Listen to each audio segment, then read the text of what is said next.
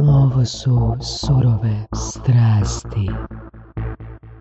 Danas imamo Adriana Božarića, koji je zanimljiv po tome što ima niz uh, brendova, niz događanja koji se zovu Adria nešto, odnosno nešto Adrije. Dakle, ima Relax Adria, Internet Adria, Koreka Adria, sve Adriano.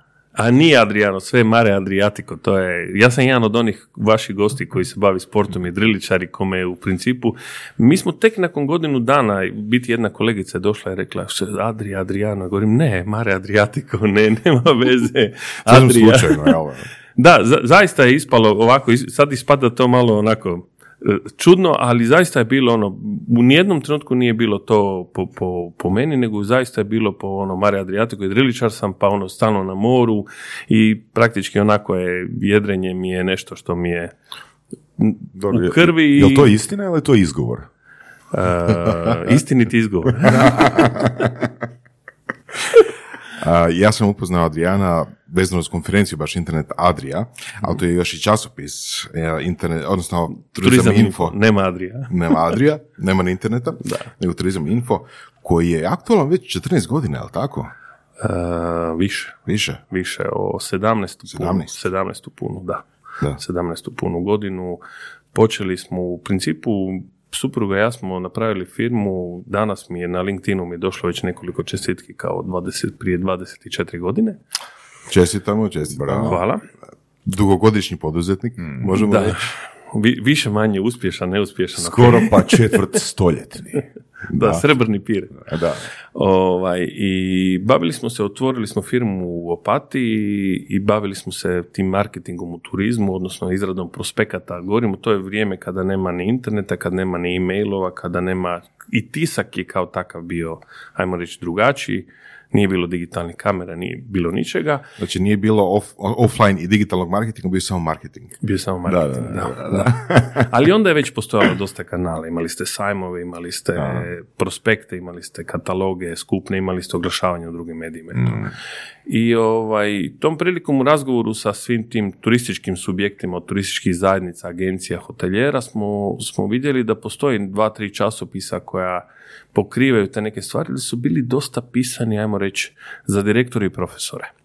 E, Za direktore i profesor. da, jedan običan konobar, jedan običan kuhar nije u njima mogu naći ništa što bi ga potaknulo da bude bolje. Onda smo mi napravili peti časopis u tom trenutku, koji smo rekli da nam je želja da ga ne čitaju direktori i profesori, nego da ga čitaju recepcioneri, konobari, kuhari i da oni imaju nešto lagano i za sebe da, da mogu brzo pročitati, da budu malo bolji, ono svaki dan u svakom pogledu sve više više napredujem.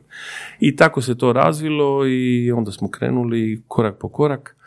Danas, evo, 17 godina nakon toga, 81. broj časopisa, evo, dok sam ja tu sa vama, moji spremaju marljivo u uredu u Opati, u uredništvu, ovaj, se priprema i na, ja ću reći, na neki način na našu sreću da smo jedini, ali mislim da je to ukupno na našu žalost, jer je, jer je cijela ta izdavačka industrija u svijetu, a pogotovo tu na, na Balkanu, je doživjela jedan drugačiji razvoj. Evo jednog pitanja vezanog uz temu podcasta. Koja je tvoja strast? Nemam pojma. ovaj, mislim Može da je prve dvije, eto. prve dvije ono š- prvo što mi padne na pamet. Da, da. Pa to je definitivno more, barka, idrilica, dobro društvo, dobra zafrkancija, dobro vino, em, uživanje u životu, odnosno da radimo sve to skupa. Ono što radimo da volimo i da, da, da one koje vidimo da vole to isto kao i mi, da ih prigrlimo i da im pomognemo da budu bolji. Evo. Cool. Da. Kroz e, i časopis i kroz konferencije se nekako provlači ta ideja da e, se unaprijedi cijelo društvo, da se unaprijedi, da unaprijedi suradnici, partneri, cijela industrija, jeli? A, pa i ti isto dosta ulažeš u edukaciju, jel da? Pa ja ću se vratiti možda onih par godina nazad, one najteže godine. Znači 2008. mi kao firma imamo devet zaposlenih i radimo preko milijoni nešto kuna prometa, 2010. padamo. Dnevno. Uh, je, daj Bože. ovaj, I 2010. kreće kriza, tu pogotovo izdavaštvo marketing, znamo što je bila. Kad krene kriza, ljudi prvo krenu ovaj, u, u- rezati te troškove marketinga. E, i edukacije, tu sam ja, na. Naravno. I mi u tom trenutku padamo, praktički propadamo 2012. da bi doživjeli ono potop, pravi potop. Naravno, otpuštamo više manje dio ljudi to i dobijamo poziv da budemo gosti novinari u Americi na sajmu turizma od eh, američke udruge turističkih operatera i to. I oni nam kažu platite se avion do Los Angelesa, 7 dana ste naši gosti u LA-u i, to. I mi dosudce, ja dosudce posudim novce za taj put, supruga ja sjednemo u avion, otiđemo i dogovorimo se, nećemo ništa razgovarati o poslu i nakon tih 7 dana u LA uzmemo renta kar, prođemo u Kaliforniju, guštamo malo, sve to skupa posjetimo neke prijatelje. Čekaj, s posuđenim novcem. Da, s posuđenim novcem. u biti cilj je bio vrlo jasan u onom trenutku kad smo mi dobili poziv. Ajmo se odmaknuti od svega da možemo sagledati zaista situaciju sa vanjske strane jer grešimo svaki dan, se grešimo sve više.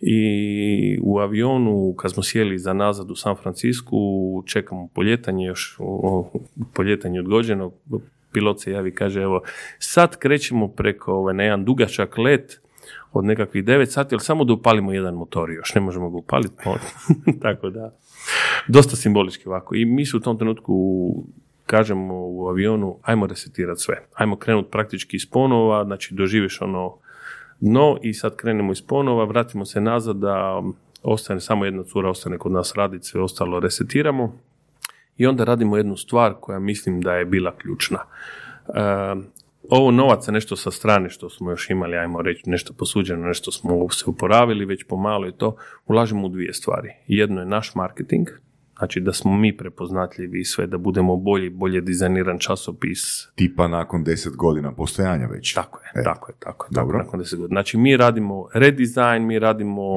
restrategiju, sve to skupa. E, razmišljamo o medijima gdje ćemo se mi promovirati sve i ulažemo u našu edukaciju. Znači, odlazimo vani na konferencije, apsolutno sve novce što imamo praktički daj da, da, da vidimo šta i kako. Samo da jedan komentar da, mislim, teško je prodavati marketing ako nisi sam spreman uh, ulagati u marketing. Teško je prodavati edukaciju ako nisi sam spreman ulagati u edukaciju. Da, no? da, da. To se zove kongruencija. Aha, konkurencija. Ok, Da. hvala, hvala. Ovaj, I u tom trenutku i u tom trenutku mi e, možda mogu reći čak onako neću nikad zaboraviti listam nešto gledam na LinkedIn jedna kolegica koja se bavi izdavaštvom stavi da je jedna, jedno posebno izdanje Columbia University je izbačeno van, iz- izašlo je van, e, knjiga se zove The Story So Far, radi se o 2012. godini kada nekoliko profesora sa Columbia University rade analizu šta se dešava u izdavaštvu zbog pojave interneta, web stranica, e-mail newslettera i sad to rade kroz presjek, kroz velike izdavače, male izdavače i sve to skupa i ja taj dan vidim to, pokupim link, slobodna je u PDF-u, slobodna knjiga, ja je skinem i sprintam je i doslovce otiđem, nama je ured na Voloskom kraju Opatije, ajmo reći, skoro blizu mora. I sprintam, napravim spiral, spiralni uvez, ovaj, uzmem šugaman iz auta, ručnik pod ruku. I na ovaj, plažu, a? I na plažu i ostanem pročitati tu knjigu do kasno na večeru u kafiću. I drugi dan resetiramo doslovce i još jedan put sve i počnemo razmišljati drugačije u internetu, izdavaštvu i sve.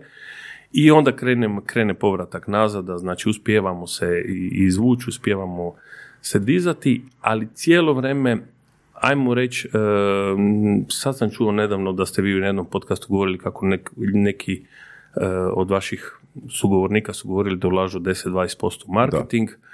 Ja ću vam reći, mi smo evo jučer na poštu, imamo sad sajam kroz 16 dana u Opatiji Relax Adria. E, mi smo poslali na poštu jučer 13.600 dopisnica, direktno Direct, direct, direct mail. direct mail kao dopisnica i 4700 v- e, VIP pozivnica koje su sa prospektom u koverti i sve to skupa. E, za one koji znaju koje su cijene pošta, tiska, skupljanje podataka, znaju da se radi o 40 tisuća kuna ukupno Bravo. troška. A, još jedan hack a, za ljude koji prodaju knjige. Na? Mislim, ako imaju svoje knjige, ono što sam skužio, odnosno educirala me djelatnica u pošti, je, inače kad bi slao knjigu preporučenom poštom, onda bi bilo nekih 15-20 kuna, ali Da. tiskanica je 4. E, Znači tu, da. tu, možeš, tu možeš uštediti ovoga, četiri puta ovoga više novca ako traži tiskanicu, jer knji- slanje knjige ima tu privilegiju, ajmo reći, tu subvenciju. ne? Da, da, i postoji, taj, postoji nekakva zakonska razlika Mm. šta je tiskanica, ako je personalizirano, ne smije biti i tako Mm. dalje. Ali, ali e, pošta je, kako danas više ništa ne dobivamo poštom, onda kada neko nešto pošalje poštom je Tako je. definitivno... U biti, e, postoji jedna knjiga a, d- na temu direct maila, čak i knjiga novijeg datuma. Ja sam ju je pročitao. U biti direct mail danas funkcionira iz razloga jer više nitko ne radi direct mail. Da. To je onako diferencijacija, Da, tako je, jeli, tako radi je. ono što niko, drugi je, ne radi, da. jeli, da. Ono, jer djeluje na prvu skupo, jer ono, na internetu digitalni marketing, ono, gledaš klik, gledaš konverziju. Da. A ovo, jednostavno se lako istakneš među ničim, kad dođe na kućnu adresu, da. Da. E, što te toliko u toj knjizi od jel, sveučilišta e, potaknulo? Što, te- što je zapravo te navelo na taj reset? Što je bilo toliko zanimljivo u njoj? E, činjenica koliko, e, u biti, nije bilo jedne stvari, bilo je tu puno, puno sitnica, ali možda ono što je, što je presudilo na neki način i što smo mi prethodnih godina, znači dvije, tri godine unazad od trenutka dok ja čitam tu knjigu i znači govorim 2007, 2008, 2009, pa i više od 2003. Čekaj, tri godine si čitao knjigu. Uh, knjigu sam čitao jedno tri sata. Bi rekli, proguto sam je. Ali sam ovaj, dobrih par godina poslije razmišljao o njoj, da se odmah razumijemo. O, još je doma držim negdje onako da je, da je svako toliko bacim oko na nju. E, koliko su ljudi ulagali u web stranice, koliko su ljudi se nadali u monetizaciju toga, znači monetizaciju kroz web, a koliko je u principu jako malo novaca. Ja sam mm, 2016. znači nekoliko godina nakon toga bio na ljetnoj školi za vaštva na Jelu u Americi, um, di, di zaista ono 30 ljudi najjačih iz svijeta su s vama sjede pet dana i vidite ono, čujete najnovije informacije i u tom trenutku uh, izvršna, jedna od izvršnih urednica uh, iz Time Inc. korporacije bila govorila kako oni u tom trenutku zapošljavaju oko 500 ljudi, namjeravaju napraviti na novu web strategiju i sve. Prošle godine smo bili u New Yorku pa smo se našli s jednom kolegicom koja je bila s nama na, na Jelu, koja je baš tamo bila blizu Inc. odnosno poslovno povezana, pa je rekla da su svih otpustili.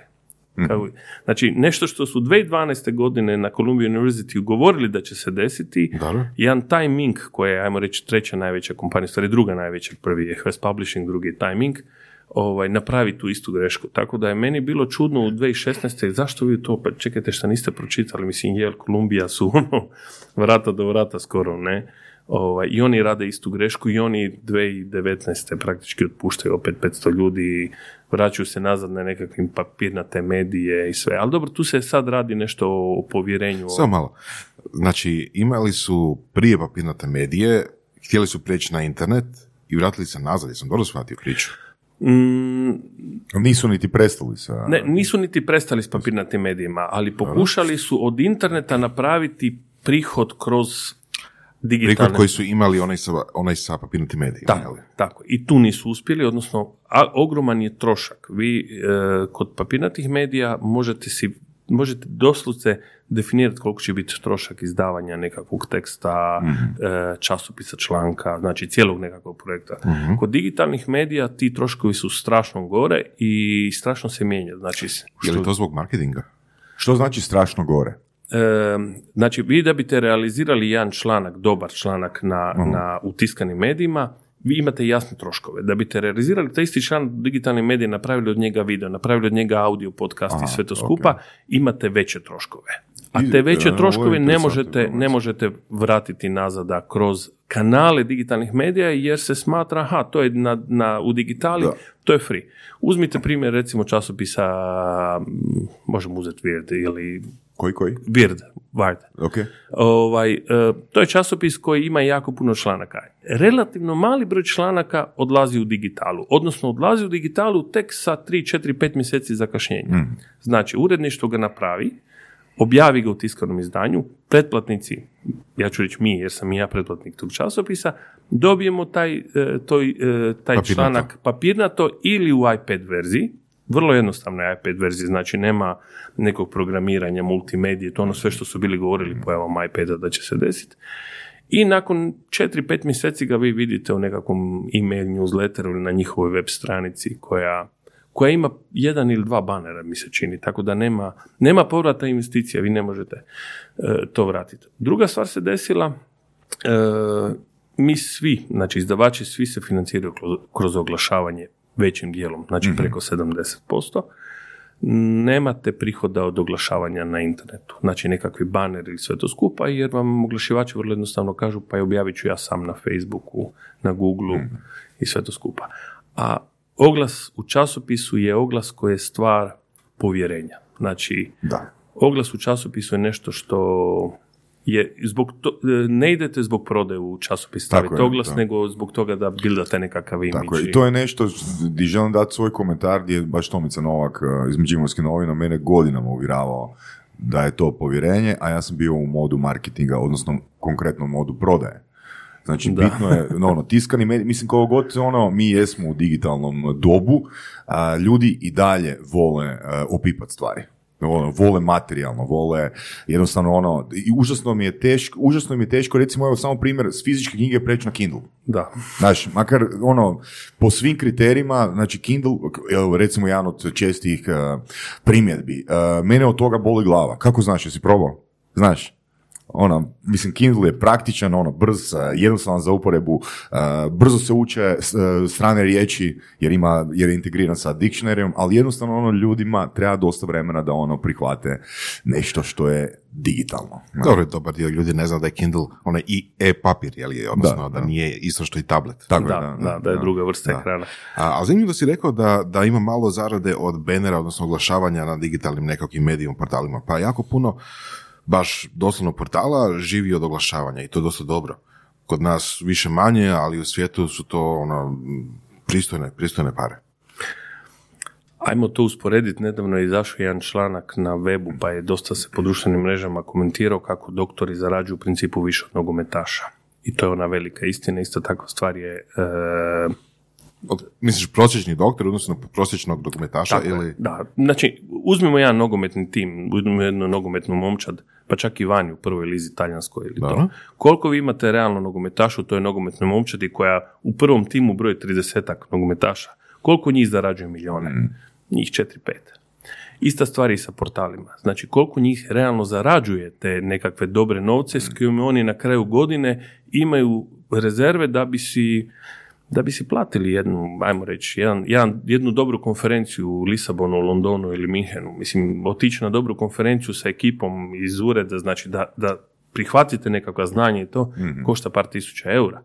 Koliko njih zaista to si može priuštiti, tako da, da nije. Ja bi se vratio možda na, na oglašavanje koje je, na- mi živimo od toga, pa ajmo reći, teška riječ, apsolvirali smo, ali u- ušli smo u neke stvari koje, mi imamo jednu rečenicu kada razgovaram s klijentima da im ja kažem, a ja vam garantiram da nakon godinu dana, dvije godine oglašavanja u časopisu Turizam Info nećemo vam dopeljati niti jednog novog klijenta. Ja vam garantiram, evo, oglašavajte se, platite tisuću eura i nešto stranica oglasa, to je desetak tisuća eura dvije godine, niti jednog novog klijenta nećete dobiti. To je moja garancija. Ljudi pitaju, dobro, zašto se oglašavaju? E, ima jedna uzrečica koju, koju Amerikanci u marketingu često, oglašavanju često upotrebljavaju.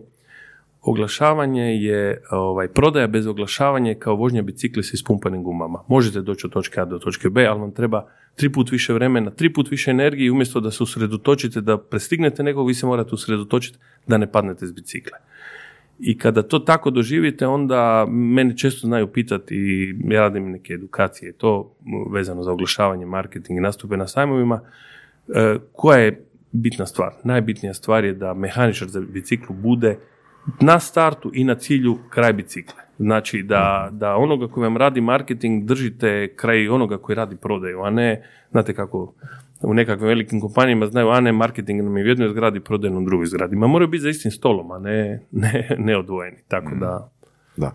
Je li svrha uh, onda oglašavanje, na primjer, u tiskanom časopisu, uh, da se dobije uh, reach, da se dobije ono, što više ljudi da pogleda taj brand, da, ono, da, da, shvate da postoji još uvijek i takve stvari. Pa jedna od bitnih stvari je u prodaji, najbitnijih stvari u prodaji je povjerenje. Mi svi kupujemo nešto kad u to imamo povjerenje. A, ako se desi da vi oglašavate na digitalnim medijima ili u časopisu ili na društvenim mrežama, jer je, ajmo reći, i to danas popularno, e, sad, u trenutku kad vam treba nekakva prodaja, ništa nećete postići. Ali ako se vi kontinuirano oglašavaju, ljudi znaju da vi postojite i onda, recimo to ovako, kad biste oglašavali nekakav novi proizvod koji nazovemo plastična čaša bijela, kontinuirano vremena, u trenutku kad vi morate napraviti prodaju, nastupate na nekakvom sajmu ili dođete, posjetite potencijalnog kupca i vi kažete ja sam iz firme bijela plastična čaša, ako ste se oglašavali, on zna o čemu se radi i otvorit će vam vrata i dopustit će vam da ukradete njegovih pet minuta. Dalje je prodaja. Ali ako bez oglašavanja to pokušate napraviti, on će vas deset puta odbiti i reći ne, ja vremena za bijele plastične čaše. Ok, moguće. Slažem se s tim da marketing je gorivo prodaje. Do, dapače, slažem se s tim. Uh, samo imaš li neke podatke koliko je potrebno uh, da netko vidi u časopisu konkretnu istu reklamu, odnosno reklamu za isti brand, da bi prodaja bila, ajmo reći, ja to volim reći, nije nužno da prodaje neće biti ili da će biti bolja prodaja, nego da li će prodajni proces biti brži.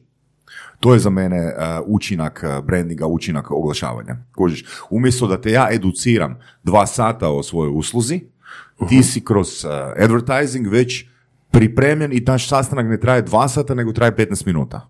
To, to je glavni uh, ishod, u mojoj glavi, glavni ishod uh, oglašavanja. imamo točan broj, 29 puta. To se zove awareness number. E, ima način, znači, o, e, vratimo se tri koraka nazad, da Henry Molaison, da li znate ko je, ste Ne. čuli za Henry Ne. Molaison, čovjeka koji je po kome je i na neki način snimljen film e, Vječni dan, se sjećate ono kada se probudi svaki put isti dan. Uh, Bill, Ma- Bill Murray. Bill, Bill Murray, tako je. Bravo. E, znači, Henry Molaison je dečko koji sa nekoliko, sa par godina pada s bicikle, ima frakturu lubanje i počinje imati sve više i više napadaje, da bi s 27 godina, to je 1958. čini mi se, ne znam sad točno, brojke ne pamtim, ja ništa ne pamtim, to je malo Ali znaš da je 29 puta. da, taj, taj broj znamo jer smo ga zaista spomenuli. E, on pada s bicikle, ima e, napadaje sve i u tom trenutku ga jedan e, dr. Scoville ga, to su one godine u Americi, mračne godine, ne znam ako se sjećate da je i sestra od e, Johna F. Kennedy operirana, napravljena da, lobotomija da, da, i to. Znači i njemu rade lobotomiju i vade mu jedan dio mozga, da bi on kad se probudio nema više napadaja, ali jednostavno ništa više ne može zaboraviti. Ali postoje stvari koje zaboravi, koje ne zaboravi, zahvaljujući tom Harryu Mulesonu koji se u, u medicinskoj literaturi spominje kao pacijent HM, HM, ovaj, navodno je na njemu napravljeno apsolutno najviše doktorata i istraživanja u povijesti medicine. Dobro. Tako da ovaj, e, kroz i, e, rad sa njim, jako puno doktora je radilo sa njim, spu- uspijeva se shvatiti kako uopće pamćenje funkcionira. Znači, primjer, e, ja se upoznam sa uh, HM-om, Henryom, i kažem ja sam Adriano, evo ti ruka i sad si stavim jednu pribadaču tako da ga ubodem u, ruku. Nakon nekoliko puta što to ponovim, on nikad neće zapamtiti moje ime, ali nekoliko puta će povući ruku, neću vam dati ruku jer će me nešto zaboliti. Znači, postoje stvari koje pamti, koje ne pamti, recimo, onda ona vježba, ne znam, sa ogledalom, znači na komad papira nacrtate e, zvijezdu, šesto, sedmu kraku, ne, nije bitno, i jednu u drugoj, tako da između vanjskog i unutarnjeg ruba ima mjesta za provući e, liniju. I sad stavite karton ispred sebe i gledate u ogledalu tu zvijezdu i sa desnom ili lijevom rukom pokušate pisati. To je jedna vježba kojom se e, treniraju određene sposobnosti mozga. I e, Henry Moleson recimo uspijeva tu vježbu istrenirati, ali ne uspijeva ništa zapamtiti. Tako da se, zahvaljujući njemu, zna danas kako funkcionira mozak, kako se pamti. I onda naknadno postoji nešto, i vježba sa tri slova, znači tri slova koje ne, ne čine ništa. Koliko vremena, pro- e, nakon koliko vremena vi ta tri slova zapamtite, Ok. ja sam inače na praksi sa studentima znao i na konferencijama raditi vježbu, uzmem drvene bojice različitih boja. I onda podijelim i zamolim svakoga da se predstavi. I nakon što se predstavi, on kaže ja sam Pero, Ivan, Adriano i tako dalje i on kaže svoju boju. I kažem svima da spreme boje i onda nastavim dalje i kažem ok, Ivan ima zelenu boju, on ima i zeleni auto, ima zelene čarape i 20 minuta spominjem. Nakon 20 minuta svi vam u publici znaju da Ivan ima zelenu olovku, znaju najčešće još dvije e, olovke gdje se dvije boje gdje se nalaze, samo 20% njih zna četvrta boja di di je, niko nikad nije znao peta boja nakon 20 minuta. U procesu pamćenja to je nešto što, e, što postoji, znači znamo da se e, stvari pamte samo 15 minuta. Nakon 15 minuta uglavnom sve počinjete zaboravljati. Dok ih ne ponovite određeni broj puta. I taj broj ponavljanja da bi nešto vam ostalo, ajmo reći, u trajnoj memoriji je nekakav, ajmo reći, ap- aproksimativan broj, a on je 29. Znači 29 puta e, ja moram čut, vidjet, pročitat sirove strasti i poslušati da u trenutku kada mi neko nešto kaže ili pomislim na sirove strasti da ću ja ići na web stranicu. Znači, ono, seks koji traje manje od 15 minuta, ono, to zaboravimo. brzo. Ponovi ga 29 puta. Da. E, mi trebamo više ponavljati onda surove strasti. Da, surove, strasti. surove surove strasti. strasti. Da, Pardon. da. Um, šta bi još recimo rekao da si u Yale-u vidio ili naučio? Uf. Uh, pa puno toga sam naučio, odnosno uh, tamo sam napravio još jedan kontakt koji je isto mi da pače, ono kad sam se, čak sam se malo pripremio kako sam ovaj slušao vaš podcast i to, pa ono vidim da svako mora reći nekakve knjige koje su mu promijenile neke stvari, odnosno nekakav tijek razmišljanja. Meni to nije knjiga. Meni, je to, meni su to časopisi, prije svega HBR, Harvard Business Review. Znači, na njega sam ono pretplaćen i imam pristup njihovom portalu i to je nešto što s vremena na vrijeme prelistam, pročitam, ajmo reći čak, budimo iskreni, 90% prelistam i eliminiram, ali onih tih 10% jednostavno te članci su, su nešto što me potiče. Živimo u brzom svijetu, i u tom brzom svijetu knjiga predugo nastaje i predugo traje to konzumiranje. Da, treba pročitati jednu, dvije knjige, tri. Neko će ih pročitati tjedno, neko će pročitati godišnje, ali ovaj, ako želiš biti brz i želiš svaki dan u svakom pogledu malo napredovati, onda mislim da su časopisi i tamo na Jelu smo se upoznali sa, ajmo reći, zamjenikom glavnog urednika eh, HBR-a, dosta je govorio o tome kako nastaju tekstovi njihovi, kako, kako objavljuju sve to skupa i to me dosta, to je dosta nas promijenilo u našem časopisu. Voras, mogli bi raditi HBR neke podcaste, a? Da, mogli bi, ra- mogli bi tražiti ono, da nas sponzoriraju koliko puta ih je već spomenuto. Da, puno kvalitetnih gostiju je spomenulo baš uh, Harvard Business Review kao preporuku, tako da ono, mislim da ćemo morat i mi pročitati uh, čem se radi. Da. Em, E, koliko je pretplata em, dosta je, mislim da je neki 60 dolara. godišnje? Da, godišnja pretplata je 60 Pa mislim, dolara. to je zapravo rank pet knjiga. Da.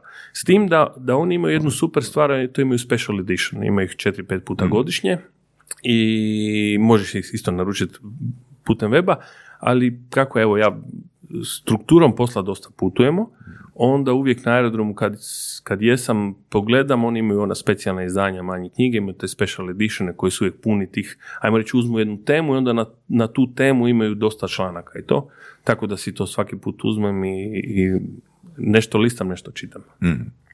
A, rekao si da radiš edukacije iz a, marketinga, je tako? Da. Uh, ok, ja bi malo o nečemu o čemu nismo puno pričali u surovim strastima. Mislim da si spomenuo, ako sam dobro ulovio, da su to čak u edukacijama pokrivaš i edukacije kako se ponašati na sajmovima. Kako nastupati na Kako sajmu. nastupati na. Da, kako Eto, nastupati na Mislim, sajmovima. to je slično kao i direct mail, nešto što, o čemu se malo danas priča, znači, ono, stvarno se 80% vremena i više od toga priča o digitalnom marketingu i trendovima o digitalnom marketingu, i ono, mislim da si ti fakat izvrsan resurs za pričanje o offline-u. A, dakle, konkretno, a, što znači pri- dobro se pripremiti za sajam? Pa, e, ja, ja ću pokušati sa dvije rečenice u, u ispred, znači e, bio sam dosta aktivan, u turizmu sam cijeli život, bi rekli kad se rodite u opatiji i odrastete, onda je, roditelji su vam vezani za turizam, naravno da, da nosite kofere za početak, pa onda poslije pića i, i jela. Ovaj, I 2005. do 2009. s- dve- 2001. do 2009. sam bio u gradu Opatija ak- aktivan u politici kao nezavisan u gradskom vijeću, a od 2005. do 2009. sam bio predsjednik gradskog vijeća e, kad je bio gradonačelnik Amir Muzur, mi smo zajedno napravili tu neku kampanju i to odradili i ja sam bio onda u turističkoj zajednici grada Opatije zadužen za razvoj tog kongresnog turizma i to di je jedan od prvih koraka je bio ići na sajmove promovirat i jednom prilikom sam morao odraditi nekakve ajmo reći tečajeve da bi, imao, da bi bio voditelj štanda i tako i tako da sam tu vidio da postoji da dosta toga ima organizirano. Znači nije to samo dođeš pa otvorim štand pa šta se sad dešava. Njemci imaju jednu, jednu ovaj, uzrečicu koju kaže ako 50% mogućih sastanka nisi dogovorio prije otvaranja sajma, znači da se nisi pripremio za sajam. Opa, fino. Super. Tako da je Fino. Priprema za sajam e, traje dosta, znači sam je, sam je samo, ajmo reći, zadnji trenutak. To je otprilike, ajmo reći, kao, ko kada, kada kuhate neko jelo na brzinu. Dok kupite namirnice, pripremite namirnice, očistite sve skupa, ono bi rekli to, pripremite stol, sve to skupa, e sad treba samo skuhati. Ili, ili rođenje djeteta. Devet mjeseci se Da. raste i onda unutar sat vremena dva izađe. Tako, da. Mislim da je, to, je super i uh, primjer i sa VMF-om uh, Boris Kovaček, Tomo Ricov, Mhm. koji uh, spomenuli smo u jednom od prošlih epizoda. Ne možemo reći koliko je sati investirano u VMF, ali na dan VMF-a oni su ono u zenu. Jer Gotovo. znaju da je sve iza njih, da je sve riješeno. Tako, tako. je. Tako isto i priprema, priprema sajma, od kako se pripremaju materijali, kako se dogovaraju sastanci, znači kad vi pošaljete prvi, ajmo reći, poziv za sastanak, s kim se dogovaraju, kako, Em, onda e, sam taj trenutak sajma, znači kako se, pa čak i ponašanje na štandu, čak i ponašanje na štandu, pa do toga kako se bilježe sastanci. Jel možeš provući kroz proces? Pa mogu, Znači, kada se odlučuje na koji sajam se, sajam se ide? Uh, ovako, vratit ćemo se na uh, AJM-a Henry Molaysona. Um, nemojte ići na nekakav sajam ako niste predvidjeli da ćete ići sljedećih 4-5 godina na taj sajam. Odlično. Prva odlično. stvar. Bravo. Znači, Hvala. Definirajte, ja kažem svima, mi kako organiziramo dva sajma, Relax Adriju i Horek Adriju u Opatiji, onda ovaj, često ljudi kažu pa mi bi došli vidjeti šta se dešava. Ne, dođite, posjetite sajam, ja ću vas provesti, reći šta je bitno, šta nije bitno, pa ćete sljedeće godine doći na sajam. Tako da mi to već radimo u startu. Znači, ako ćete ići na nekakav sajam, predstaviti se i sve to skupa, moj savjet je sjednite u auto, tiđite dva, tri dana na taj sajam i da vidite ko sve izlaže, ko su sve posjetitelji i da se možete bolje pripremiti. Priprema počinje, ajmo reći, par mjeseci ranije. E, Par znači dva, ili? pa šest do, do godinu dana. Šest mjeseci do Ok. godinu dana. E, počinje sa tim prvo, e, većina sajmova vani, pogotovo i srednjih i većih, traži do godinu dana ranije da rezervirate poziciju. Ok. Znači, da, da se može... Da onda rezerviraš pet godina unaprijed? Znači sve, svih pet. Pa veći sajmovi vani, Jel recimo... imaju opciju zakupa ono pet godina unaprijed? Ili subscription model? Za uvijek. Pa ja ću, Zauzimam štand na sajmu X. mi smo jedan od sajma, ovaj naš sajam koji je na jesen Horeka Adria, mi u ovom trenutku smo rasprodani sljedeće dvije godine. cool. Tako da vani vam je to potpuno normalna stvar da ni ne možete rezervirati se do dvije, tri godine naprijed. U kongresnom turizmu, kada radite nekakav veći kongres, kongresni kapaciteti su vam i tri, četiri godine unaprijed rezervirani. Znači, kad idete na, na- u, u jedan takav posao, to je, to je nekoliko godina, tri, četiri godine unaprijed. E, kad krenete sa pripremom, krenete sa pripremom vlastitog štanda, to je bitno, ali nije presudno i onda krenete sa pripremom, znači kako će izgledat, ko će raditi na štandu, opremanje štanda, ko će odraditi opremanje štanda, ne? Pa onda krenete prema pripremi materijala koji ćete imati na, na štandu, kako ćete raditi prezentacije i onda priprema klijenata koji dolaze.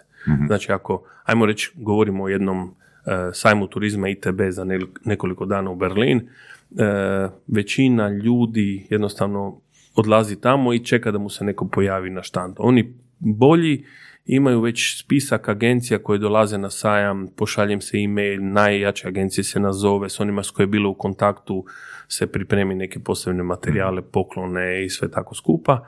Tako da kada dođu u Berlin na sajam, kada otvore štand, oni već znaju, a prvi dan imam sastanak taj, taj, taj i na tom sastanku moramo odraditi tu i tu prezentaciju.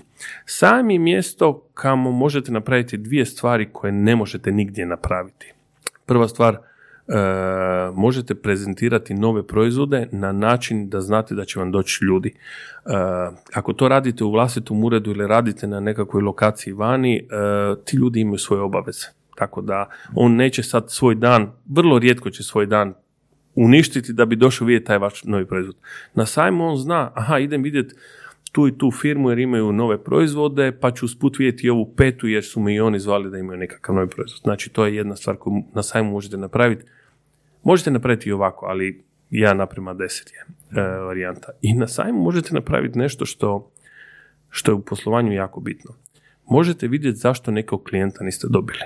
Znači, ako ste imali prethodne godine na sajmu razgovor o nekakvom poslu i vi ste e, dali ponudu i sve razgovarali i sve to skupa, ali na kraju niste dogovorili taj posao, niste ga realizirali, sljedeće godine na sajmu velika je vjerojatnost da ćete tog istog klijenta uhvatiti, vidjeti, pa možete i dogovoriti sastanak, i praktički u psihologiji prodaje to je jedino mjesto gdje ga možete pitati zašto niste dobili e, taj posao. Jer ako to radite na nekakvom direktnom sastanku, kod njega on će se uvijek izvući. A ovako je, vi točno vidite šta se desilo, ajmo Dobro, reći na ok, vjerojatnije, makar ja imam iskustvo da sam znao poslati mail di sam zamolio određene ono, potencijalne klijente, dajte mi samo ono, molim vas feedback, odgovorite na ovih par pitanja zbog čega niste odlučili nastaviti dalje. I onda ti ljudi stvarno iskreno napišu, ok, slažem se, vjerojatno u, siguran sam u manjem postotku nego da ih pitaš direktno, ali velim, ako dobro složimo priču, ako ono, stvarno zatražimo pomoć, ono, dajte mi feedback, ovo mi je zbog feedbacka, da drugi put ono, postanem bolji, da, da ne izgubim klijenta, kao što ste vi, dajte mi pomozite sa par inputa. Iskreno. I ljudi stvarno pišu te mailove. Znači. U, uvijek, uvijek treba pitati da mm. dobiješ nekakav odgovor, pa čak i ti odgovori znamo da nisu uvijek mm. iskreni, odnosno ljudi. Da. Uh, možda bolje u jednom tvom podcastu u knjizi si govorio da si angažirao uh, novinarku koja je radila intervju sa tvojim polaznicima i to je super stvar. Ali novinarka, novinarka koja je moja klijentica. Da. Znači nije netko ono izvana, nego netko ko razumije i moju uslugu i znači samo je prošao kroz proces, a još tome je i novinarka. Da. Znaš. Još jedna stvar je na sajmu mogu da pridjev genijalna. mm tako, bili smo po nekim sajmovima na Italiji i skužim ja da Talijani su na susjednim štandovima prvi dolaze na, sajam, na štand. Znači, sajam se otvara u 10 sati, uredno u 9.30 svi su tamo, piju kave, e, donose nam kave, druže se sa nama, onako zaista dobro, nama to bi rekli u turizmu iz Balkana nikad nije bio problem se družiti sa svima, pa ono, svi smo ekstrovertni i družimo se. I shvatim ja da kako u drugom dijelu dana ti isti Italijani dođu pa ćeš još jedno kafe bi rekli i tako onako malo druženje i, i vidim od njega nekakva pitanja i shvatim da kad želi saznati za nekog klijenta koji je bio na mom štandu s kojim sam se ja malo intenzivnije družio, sve o njemu koji je on, znači da li je on decision maker, da li je on glavni kontakt, da li je on hmm. samo participant u nekoj firmi, Zahvaljujući ovom tom druženju sa tim susjednim štandovima, sve on dođe do svih podataka. I to je ono na sajmovima što praktički vi ne možete dobiti negdje drugu informaciju, odnosno puno, puno teže dobivate drugu informaciju kada vam neko dolazi na štand, pita vas neke informacije i sve to skupa i sad vi ne možete procijeniti. Da li je ta osoba u toj firmi vlasnik, direktor, sin vlasnika koji je zadužen za nabavu ili je samo zaposlenik koji je u šetnji, a možda vam je dobar ulaz u tu firmu. Znači, to su stvari koje vrlo teško kroz vizitku ili nekakav razgovor možete dobiti, ali uvijek od vaših kolega susjednih štandova uh, ćete uvijek. Vrlo često ćete moći izvući taj podatak koji vam je poslije ključan da li uopće tu ponudu šaljete na dobro mjesto, da li njemu morate dati popust ili morate na kraju naći kad budete došli do direktora, decision makera. I tu je sajam kao jedna dimenzija druženja i komunikacije. Među izlagačima čak, da. Među izlagačima, da. Čak mogu reći da su vam, u nekim trenucima su vam ti susjedni izlagači, kolege su vam bitniji nego, nego posjetitelji. U, za što? Pa u toj komunikaciji da možete prepoznati šta je na tržištu bitno. Recimo još jedna stvar je na sajmu e, jako bitna. Dolazite na sajam i ljudi dođu na svoj štand i ne pogledaju ostale štandove. Pa tržište vam je pred vama, cijelo tržište, cijeli svijet je pred vama, možete otići susjedne štandove, vidjeti šta oni imaju novo od nekih novih proizvoda, e, kako se razvija, kakvi su to novi turistički paketi. Recimo, ITB Berlin je idealan za to, koji je sad evo za par dana, to je mjesto kamo vi možete doći i vidjeti doslovce šta su turistički proizvodi budućnosti. Evo, koronavirus je tu, kako se koja destinacija bori protiv toga. To ćete tamo vidjeti sad u sljedećih par dana ćete vidjeti točno šta se dešava. Ok, znači, e, ajde da se samo e, pokušam pojednostaviti proces. Znači, e, zakupi se štand tipa godinu dana unaprijed. Da. Nakon toga se osmišljava um, vizualni identitet tog, uh, vizualni izgled tog štanda, promo materijali uh, i onda ide dogovaranje sastanaka, jel sam nešto... Tako, jel? onda ide dogovaranje. Onda, ide, onda ide najava nastupanja na sajmu. Da li se sastanci dogovaraju uh, i telefonom uh, ili se dogovaraju uh, isto direct mailom ili kako? Koje Ide- su strategije tu? Da, e, prvo bi odradili najavu, znači da Kako? kroz Kroz naše društvene, ajmo reći kroz društvene mreže, kroz email marketing, pa možda i direct mail bi rekli bit ćemo na sajmu, naš štand je taj taj, bit ćemo tamo na raspolaganju smo za sve, onda bimo išli prema onim glavnim klijentima s kojima se želimo, kojima znamo da se kroz godinu ne vidimo, ali evo iskoristit ćemo priliku, bit ćemo tamo. E, To vrijedi, ne morate ići u Berlin. Mi smo bili pred 15 dana na sajmu u Splitu. Ja sam svim klijentima iz okolice Splita, sa Hvara, Braća i sve rekao, ljudi, bit ću tamo četiri dana na sajmu. Rekao kao poslao si email. Poslao sam i nekima poslao e-mail, neke sam nazvao telefonom. e, Po tako- kojem se broj, brojci to radi? Ljudi. pa zavisi koliko imaš prostor, koliko vas je na, na štandu, znači koliko će vas odrađiva sastanaka, ali uglavnom se to radi dnevno oko 4-5 sastanaka aktivnih, ajmo reći 4-5 plus 4-5 nekakvih najava, ostalo vrijeme si rezerviraš za, za nekakve slučajne prolaznike i tako. Dešava se jedna stvar kada ti godinama dolaziš na isti sajam e, sa relativno isto pozicijom, sličnim štandom i sve, ljudi već imaju povjerenje, znači oni ako imaju neku reklamaciju ili samo nekakvo pitanje ili trebaju novu ponudu, oni, oni dolaze na tvoj štand. Joj, ajde uzmi mi sa sobom materijale pa da vidim da se dogovorimo odmah na, na sajmu. To je nešto što je vaš novi ured office. Tako da još kad govorimo o, o koliko ćemo ići sajmova godišnje, tu je jako bitno da se kaže, ok, ajmo bolje na dva, tri odraditi kako treba, nego na deset. Znam često razgovarati sa ljudima koji idu na 7, 8, 10, pa se ne stignu napraviti follow up. Recimo, bilježenje sastanaka na, na sajmu je isto jako bitno. Ljudi to ne znaju. Što znači bilježenje sastanaka? Znači, na koji način radiš evidenciju, jer e, tijekom sajma će ti biti jako puno onih ljudi na koje nisi računao. Čim se desi da na tvom štandu se napravi nekakva gužva, znači da tvoji klijenti, kupci s kojima si prije dogovorio sastanak se pojave tamo pa vide, odmah drugi ljudi počnu dolaziti. Znači, na štandove koji su prazni, niko se ne zaustavlja. Odlično, znači možeš platiti 10 glumaca, ono 25 kuna na sat da svi dolaze tebi, a? Pa ja znam ljude koji su i to radili. ja ne bi niti investirao u štand da nemam to u pripremi. da. everybody wants what everybody wants. Da. Ovaj, tako da na koji način bilježiti to sa, sa nekakvim ključnim riječima jer se desi, desi se jedna stvar da follow up kad se radi. Prvi follow up je direktno na, na štandu. Znači odmah na štandu se šalju već prvi mailovi, drugi follow up u, sljedećih 14 dana, sljedeći follow up unutar 3 Čekaj, mjeseca. čekaj, čekaj, moj, oprosti, fakat oprosti što te prekidam. Znači, prvi mailovi se šalju već na štandu. Znači, mi smo odradili sastanak i kad meni uh, mail dolazi. Da, O- daću vam jedan konkretan primjer. Može, može, da pače. Znači, ja imam časopis i mi razgovaramo o oglašavanju ili recimo na nastupu na našoj konferenciji Internet Adria. I mi sad razgovaramo i u jednom trenutku ti kažeš joj da, ne znam, da ću, ja kažem, čuj, evo imam ti tu prospekt od konferencije sa popisom svih predavača i sve, otvori mi mail, PDF mi na desktopu, bacim ga u email, kažem daj mi samo tvoj email i već ti šaljem to. Znači, u trenutku kad ti odlaziš sa, sa sastanka na mom štandu, ti već očekuješ email na svom emailu, na mobilnom telefonu provjeravaš ti, aha, ok, tu je. Prvo smo napravili jedan skok u GDPR-u. Ti si mi sam izdiktirao tvoj email da, da ti ja mogu poslati nešto. Znači, po zakonu točka 6 GDPR-a ja sam u mogućnosti da ti sve informacije vezano za isti sadržaj šaljem dalje. Druga stvar, psihološki ti očekuješ taj email i ako se slučajno desi da ga nisi dobio, u ponovnom prolasku kraj mog štanda ćeš pitati, čuj, nije mi stigao email, daj provjeri šta je, šta je bilo. Znači, prvi follow-up je napravljen. E,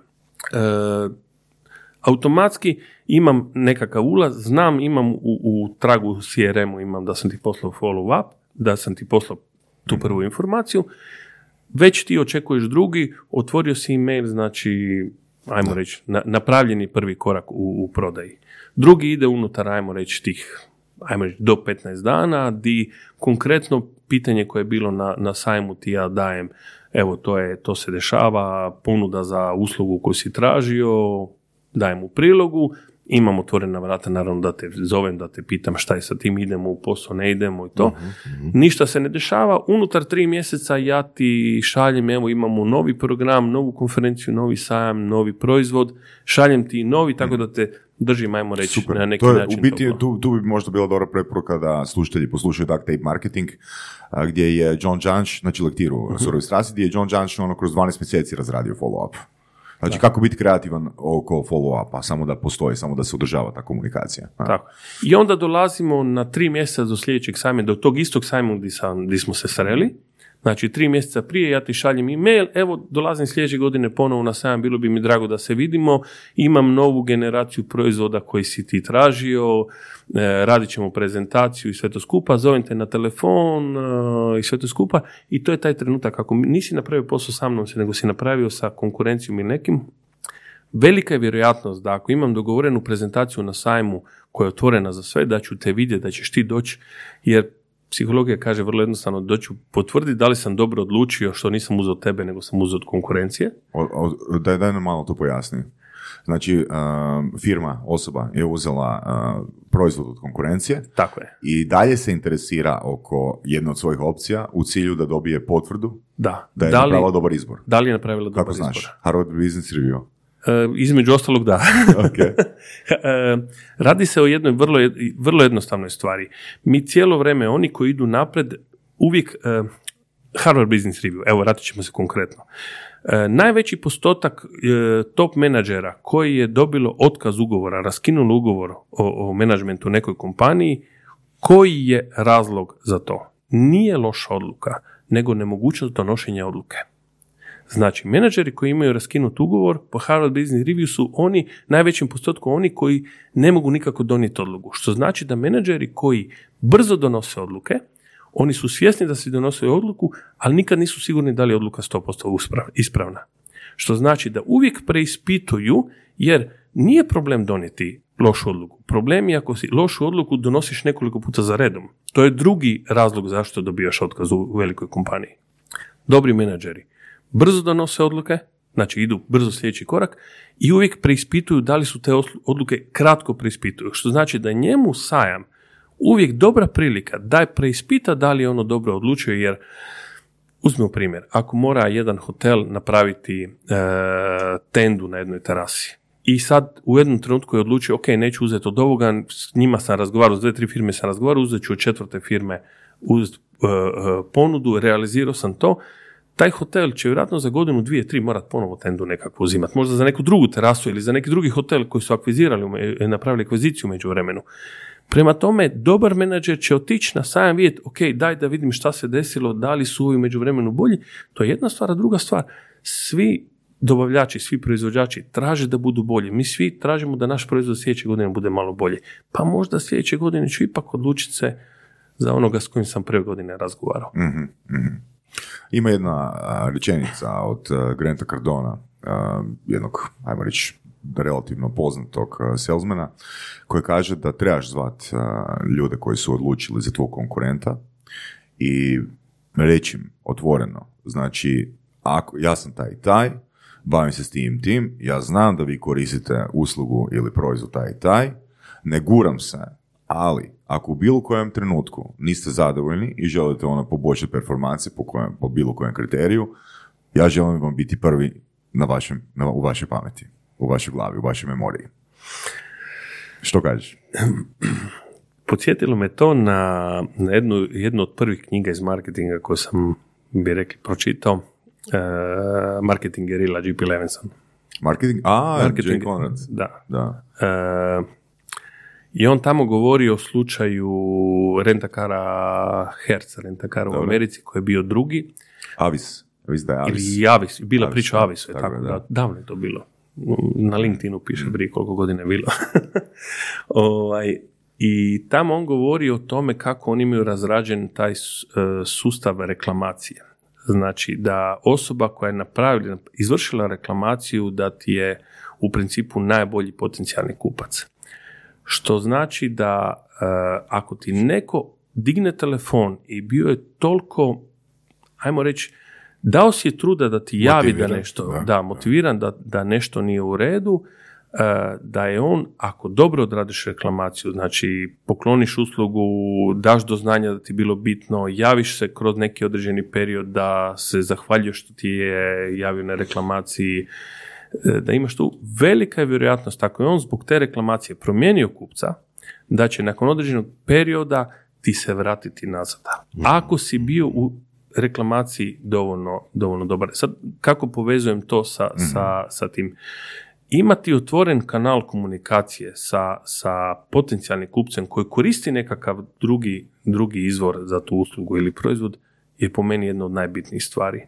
I mi pokušavamo, vrlo često pokušavamo sa našim kupcima, mi se firma koja se isto razvija, pa gubi kupce, dobije nove kupce i to, A, hoćeš, držati to hoćeš otvoreno. reći, molim te, koji je, ajmo reći, koji je odnos a, sastanaka na sajmovima konkretno s postojećim a, klijentima u odnosu na one koje želiš, želite akvizirati?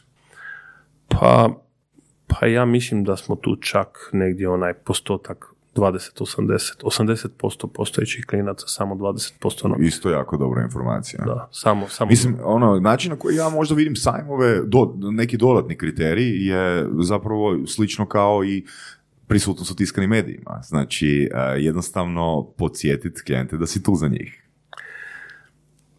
Ja kao izdavač tiskanog medija bi sad trebao možda uh, ovaj, dati dodatni komentar na Da, to. samo daj, samo daj, samo daj. Uh, mislim da je prisutnost u tiskanim medijima i direkt marketingu pa i na društvenim medijima stvar uh, mehaničara, ono priče što smo prije imali o bicikli, znači onom koji, znači stvar dobre prodaje je dobar, odnosno dobar prodavač je dobar vozač bicikli, dobar biciklista. Dakle, u biti ishod marketinga tog tipa je da e, proizvod jednostavno radi.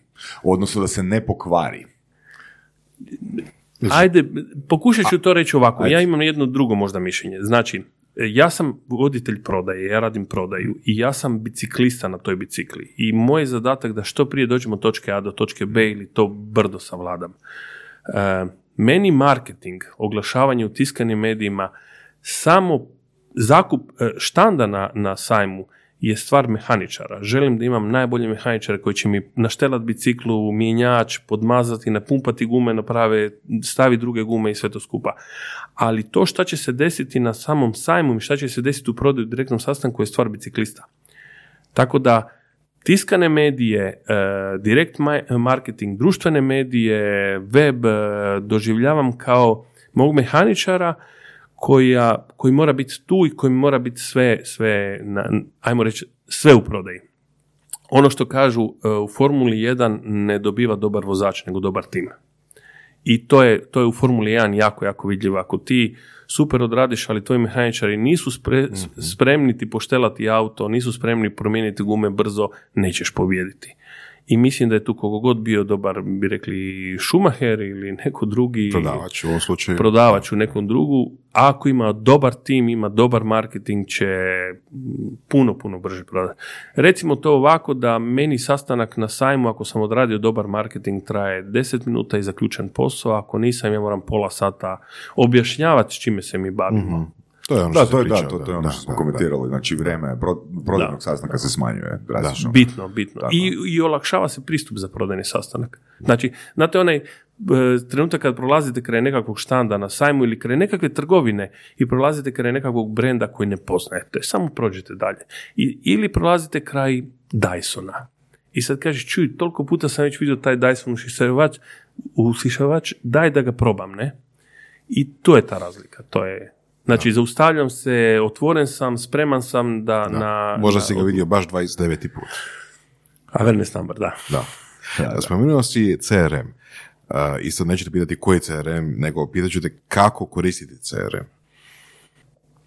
E, mi smo počeli sa CRM-om prije 15 godina u firmi i, i reći ću vam to konkretno ovako, ja inače baš za CRM radim nekakve manje edukacije sve to skupa. Mi smo ga uvodili nekakvih godinu, dvije, pa koristili, pa smo onda resetirali sve, pa smo počeli novo i sve. Danas mi radimo sa 20.000 kontakata, negdje oko 11.000 firmi u CRM-u, preko 500 projekata, Sama Zna- činjenica... Znači Excel, jel da? Da, skoro.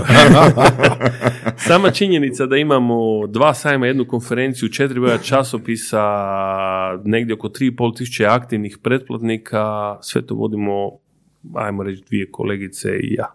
Tako da, samo zahvaljujući CRM-u, da nemamo CRM-a, apsolutno nezamislivo je i sad ljudi kažu, ok, sad ću ja uvesti CRM, nedavno sam imao baš jedan sastanak s jednom, s jednom jakom informatičkom kompanijom, jednom od najjačih informatičkih kompanija u Hrvatskoj, smo imali razgovor o tome, oni su htjeli vidjeti kako mi koristimo CRM i kad su vidjeli, ovaj, i onda su rekli mi ćemo to uvesti, ja govorim, ne, nemojte to ni pokušavati, dok nemate osobu koja će sljedeće dvije godine biti zadužena samo za CRM. Znači ništa drugo neće raditi, samo CRM jer ste veliki, jer će trebati puno. I 90% onih koji su odustali od CRM-a, znači koji su krenuli i prošli taj jedan period 3 do 6 mjeseci pokušaj vođenja CRM-a, opet se vraćam na Harvard Business Review, 90% njih su odustali jer su previše podataka unosili u CRM. Previše. Previše. I to je najveća greška CRM-a. Zanimljivo. Mislim, očekivao bi suprotno, jel? Ne, previše. Da, što više informacija može staviti tamo, da ti on može zaključiti ono, ili, davati više prilika za, za, za sastanke, za, za, za, za posao. Da. E, previše podataka je... Što bi značilo previše podataka? Reci, recimo to ovako, e, završi telefonski razgovor sa potencijalnim klijentom i sada ti od klijenta stvaraš e, opportunity, priliku. E, tu ću se mogu samo sa dvije rečenice vratiti nazad na, na sajmove. Ljudi ne znaju kako pisati zapise sa sastanaka na sajmovima. Ti na sajmovima imaš od običnog posjetitelja koji se slučajno zaustavio, to je neć- znači nešto što mi zovemo kontakt, do nekakve možda prilike za posao, odnosno prilike da će se otvoriti prilika za posao. što je nekakav... ti si fakat interesantan gost. Ono, tehnički si dobro ovoga... Mislim, gdje, koliko, Hvala. gdje si to naučio? A, Na koliko si, koliko si sati investirao ono? Mislim, gle, mislim, ima hrpa ljudi koji ima znanje iz prodaje, znanje iz marketinga, znanje iz prezentacija, znanje iz biznisa, ali e, ti mi djeluješ e, jako strukturiran. Pa hva- hva- hvala na, na komplimentu. Mislim da je to samo stvar bilo pokušaj pogrešaka di napraviš dva, tri koraka, vidiš da si pogriješio, onda ideš e, razmišljati, ok, ajmo vidjeti. Mo- možda, e, sad, sad ću se opet još vratiti tri rečenice nazad. Desila se, jedna stvar se nama desila te 2010. 2011. 2012. di smo mi pisali račune u Excelu, ko što danas jako puno njih je radi. I u jednom trenutku ja kažem, čekaj samo, ali ja sam stvarno idiot. Firmi ko što smo mi postoji u svijetu, pa ajmo reći 100 tisuća. Znači veličinom, ne, ne postom, nego brojem računa koje mora napisati i brojem ponude sve. Pa što je moguće da ne postoje već gotova softverska rješenja za pisati ponude i račune? I onda kažeš, ok, idem vidjeti šta sve postoji na internetu. Internet je čudo danas.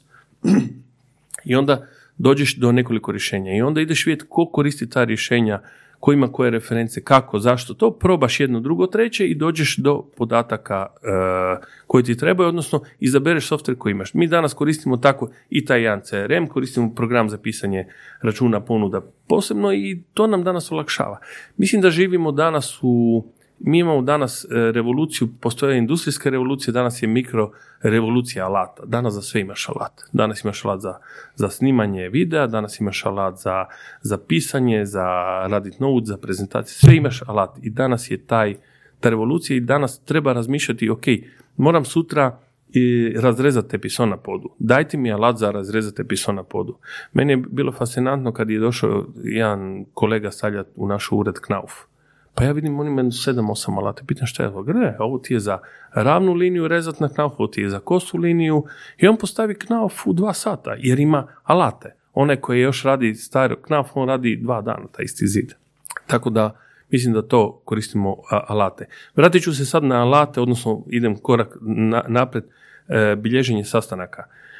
Imamo tri kategorije. Imamo kategoriju kontakt, znači dobili smo nečiju vizitku i sve to skupa. Imamo kategoriju mogući lead, znači ha, s ovim bi možda mogli napraviti nekakav posao ili nešto i imamo onda kada smo obavili razgovor, otvaramo opportunity, znači otvaramo priliku za posao. I sad, u toj prilici za posao, u CRM-u, CRM me to naučio, e, koje podatke bilježim? Znači šta bilježim, koje osobe bilježim, e, datume koje bilježim e, i sve te neke stvari. I tu se nala, tu je najveća greška. Znači, šta ljudi bilježe od kontakata i mogućih lidova, do što bilježe do, na opportunity, što bilježe na projektima i tu se nalazi taj, ta greška u koracima gdje počinju previše bilježiti stvari koje su nepotrebne. Ja često volim uh, reći uh, ekipi u mojoj firmi, nemojte raditi nešto što ne trebamo raditi. Rađe hajmo sad svi pit kavu dole uz more, nego da radimo nešto što poslije nam neće koristiti. Što, možeš li nam dati čisto ono primjer uh, iz svog iskustva što je uh, potrebno, što je nepotrebno zapisati? Evo recimo neko dođe sa vizitkom, da li upisujete cijelu vizitku, ono ime, prezime, mjesto... Ili, ne znam, ja prolazim kraj štanda i kažem, di si Andrijano, surovo strastveni. Jel napišeš ovoga da sam ti se obratio? E, napisat ću da smo se susreli na sajmu. Nemoj se bavati. Napisat ću. Ali ću napisati to tako kratko da napisat ću doslovce e, vidjeli smo se na sajmu i gotovo. Tako da jednog trenutka kada otvorim, e, da ja mogu napraviti sljedeću stvar. Daj mi sve s kojima sam se susreo na sajmu. I on, a, sad, izvuče van. Dobro, ali to je, ja bih rekao da je to dosta detaljno, to je dosta puno informacija, a, a kažeš da ne bi trebalo puno informacija stavljati. Koje onda informacije ne bi trebalo stavljati? Uh, vratit ću se na kada smo napravili prvi follow-up na kraju sastanka, Dobro. kad sam ti poslao PDF sa, sa cjenikom ili prospektom nečega ili sa, sa, ne znam, planom edukacije. Koliko sam vremena izgubio za to? Znači, ja sam to napravio, ali sam ja to napravio jer sam imao PDF već pripremljen na desktopu, imao sam već potpis u e-mailu definiran kao da sam na sajmu, drago mi je bilo što smo se susreli na sajmu i sve to skupa. I sad je problem, problem, odnosno nastaje, nastaje razlika između onoga koji bilježi informaciju i koji gubi puno vremena da bi tu informaciju zabilježio. Mi je samo zabilježimo. Znači, kad vam pošaljem časopis Turizam Info, sad izlazi van, mi imamo e, mail listu koji ide printanje etiketa za utiskaru da se lijepe naljepnice. Mi doslovce na jedan klik, zahvaljujući alatima o kojima smo prije govorili, CRM-u i nekakvim stvarima koje smo si predvidjeli, kažemo samo daj oznaku svima njima da im je poslan časopis Turizam Info. Ta oznaka, znači u biti nema analognog zapisivanja, da to raščistimo. Znači, ono, jel se to stavljaju kvačice? Ili, ili ne znam, ja imam svoju karticu u, to, u CRM-u, pa ono, klik, uh, vidio sam se sa Sašom. Imamo nekoliko, imamo nekoliko elemenata u CRM-u, dobrim CRM-ovima. Jedno su uh, notovi. Notovi su dosta individualni, personalizirani. Uh, sastanci su nešto sasvim drugo što se bilježi tako. Uh, imamo nešto, mi to u našem CRM-u ih uh, zovemo grupe Znači, kada je nešto realizirano, kad sam ja poslao recimo ulaznicu za naš sajam, vi ste meni u grupu ulaznica, ne, i onda ima podgrupe obavijest ulaznica, bili ste na sajmu, odradili ste sastanak, niste odradili sastanak i taj dio. Da li to onda ide prema tome da treba unositi strukturirane podatke umjesto nestrukturiranih? Mislim, da li to što kažeš ne treba previše podataka unositi, se odnosi da ne treba unositi nestrukturirane notove? Pa apsolutno nema smisla nositi, unositi stvari koje nisu strukturirane. Dobro. Znači, um, pokušavam još uvijek odgovoriti na ono pitanje koje stvari ne unositi. Ono. Da, da. Uh, evo recimo primjer, što konkretno, evo zadnji put kad ste imali situaciju, što onak ste mogli unijeti, a niste unijeli, zato jer vam se činilo nebitno. Pa recimo to ovako, uh, nismo se trudili unositi detalje razgovora, samo smo rekli, ok, bio je zainteresiran za oglašavanje u časopisu. I ono što smo u datom trenutku, znači, ljudi rade sljedeću grešku. Počinju opisivati u note, bio je... Metar 90, čelov, da. istetoviran ovoga, do, do, do vrata. Najbitniji podatak koji unosimo je datum. Datum. Datum. Znači sve se... Datum, rođenja, datum rođenja. Između ostalog. Za rođendane. e, apsolutno najbitniji podatak je datum, definitivno. Znači, ono što u tom trenutku unosimo, e, znači to je još jedna stvar za kako se bilježe e, sastanci na sajmu. E, otvorio sam klijenta, odnosno upisao sam njegov kontakt i sve to skupa i sad nisam otvorio opportunity jer mi on nije bitan, ali sam si otvorio task. Znači, da, u sljedećih 20 dana mu moram poslati ponudu i tu je bitan datum. I ja u taj task pišem samo, aha, on želi ponudu za oglašavanje u časopisu jedan kroz jedan. Ne pišem detalje. Kad mi počnemo razgovarati o detaljima, onda ću pisati detalje. Ali tu se na- na- nalazi ta greška sa CRM-om i općenito bilježenja sastanaka, i bilo kakvih telefonskih razgovora, isto vrste sastanka. Jel bi rekao da Boras i ja dobro bilježimo sastanke? Pa... Vidim da se vas dvoje pogledavate sada, to je sad pitanje da li vi vjerujete u to, ne ja. Tako da je tu taj, taj element ko- koliko ovaj, vremena gubiš za, za upisivanje stvari u, u CRM jako bitno i sad se vraćamo na strukturiranje. Keywordovi. E, znači mi u svaki taj, taj nekakvu stvar koju bilježimo stavljamo određene kategorije keywordove, tako da ih ja mogu sortirati, pre, e, pregledavati.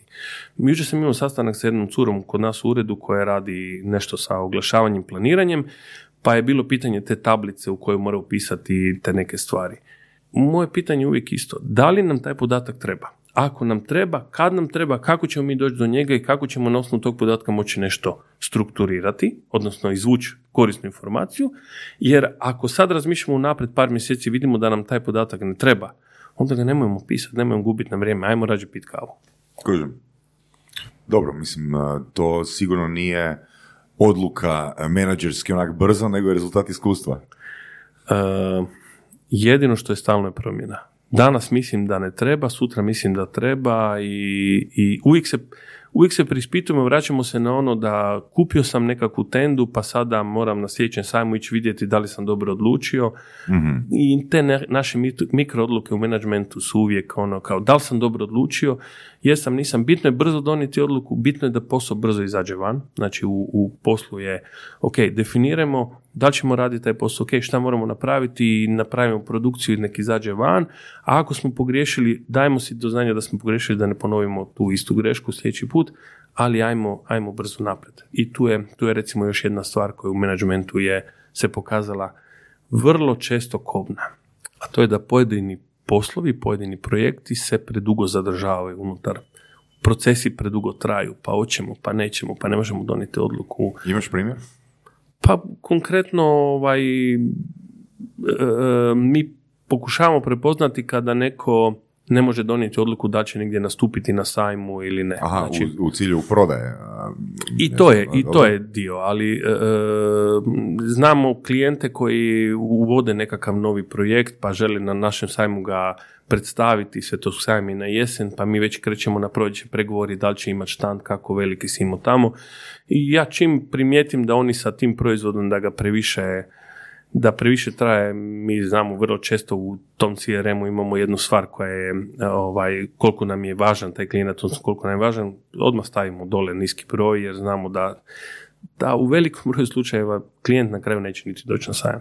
A, Znači imate a, ocjenjivanje a, potencijalnih klijenata. Da, da, imamo priority, imamo Ok. samo priority list. Znači mi za svaki projekt, a opportunity, pardon, Mhm, reću opportunity, imamo, imamo kategoriju, znači ja u ovom trenutku kažem, ok, otvori mi sve prilike za, za, za sajam na proljeće i meni se one izlistaju, znači to je kategorija. Imamo datum kad smo predvidjeli da ćemo zatvoriti opportunity, to je, ajmo reći, drugi najbitniji stvar. Imamo e, nekakav kratki note koji je doslovce dve rečenice šta on želi, kako želi to. Onda imamo one osnovne tehničke podat- podatke, recimo da li je to veličina stranice u časopisu ili nešto, priority, koliko nam je on važan ili nije. I, ovaj, I onda što imamo vezano, vezano osobe. Znači, koje su sve osobe vezane? Ko je nama glavni kontakt, ko je participant, ko je decision maker, ko je vanjski suradnik, uh, Čovječi, koliko e, firma danas ima djelatnika, zaposlenika? sedam. Ok, i troje vas radi na CRM-u. Ne. Ti si rekao ti i još dvije kolegice. Uh, na, u, u CRM-u aktivno radimo samo jedna kolegica ja koja radimo cijelu prodaju za sve naše evente i moja supruga koja, ajmo reći, kontrolira sa sa studenticama koje rade na pretplati, pa to je, ajmo reći, izdvojen taj dio, ali mi, mm, ajmo reći, uh, Barbara ne radi u CRM-u aktivno, samo Iva i ja radim u CRM-u. Jel to onak, barem za IU, jel to 8 satno radno vrijeme? Pa, to je alat. nije to, znači ona radi prodaju sa mnom, piše ponude i, šalje mail. Dobro, ali koliko recimo ono od osam radnih sati ide na prodaju, koliko ide na uređivanje podataka u CRM-u? Na uređivanje ne ide ništa. Dobro, na što ide? Ide, znači u trenutku kad radiš, šalješ mail, Ok. ti označiš mail, označiš te stvari i možda gubi dnevno, ajmo reći, ajmo pola sata se možda u samom CRM-u gubi. Ok. On, jer onog trenutka kad su podaci unutra upisani, kad ih ti sustavno unosiš, znači u trenutku kad pišeš mail, označiš te stvari, ti nemaš sa CRM-om više ništa. Tebi CRM samo služi jutro kad dođeš na posao da ga otvoriš ti kažeš šta danas od poslova imam, šta mi od opportunity završava, šta od projekata je aktivno. On je alat da bi nama pojednostavio. Znači nemojte gledati CRM kao nešto što gubite vrijeme. CRM vam je tablica u Excelu, samo zamislite da imate tablicu da u jednom trenutku možete vidjeti koji su sve zadaci koje morate danas napraviti. Da, da, da, mislim konkretno, mislio sam koliko vremena ode na jedno i na drugo, ali nisam mislio na gubitak. Na... Da, Ok, relativno malo. a, reci nam, Andrijano, kakve prodajne taktike koristite? Jel koristite, ok, znamo za marketing, ali kakve prodajne, kakva ti je prodajna spika? I iz kojih izvora si tu učio?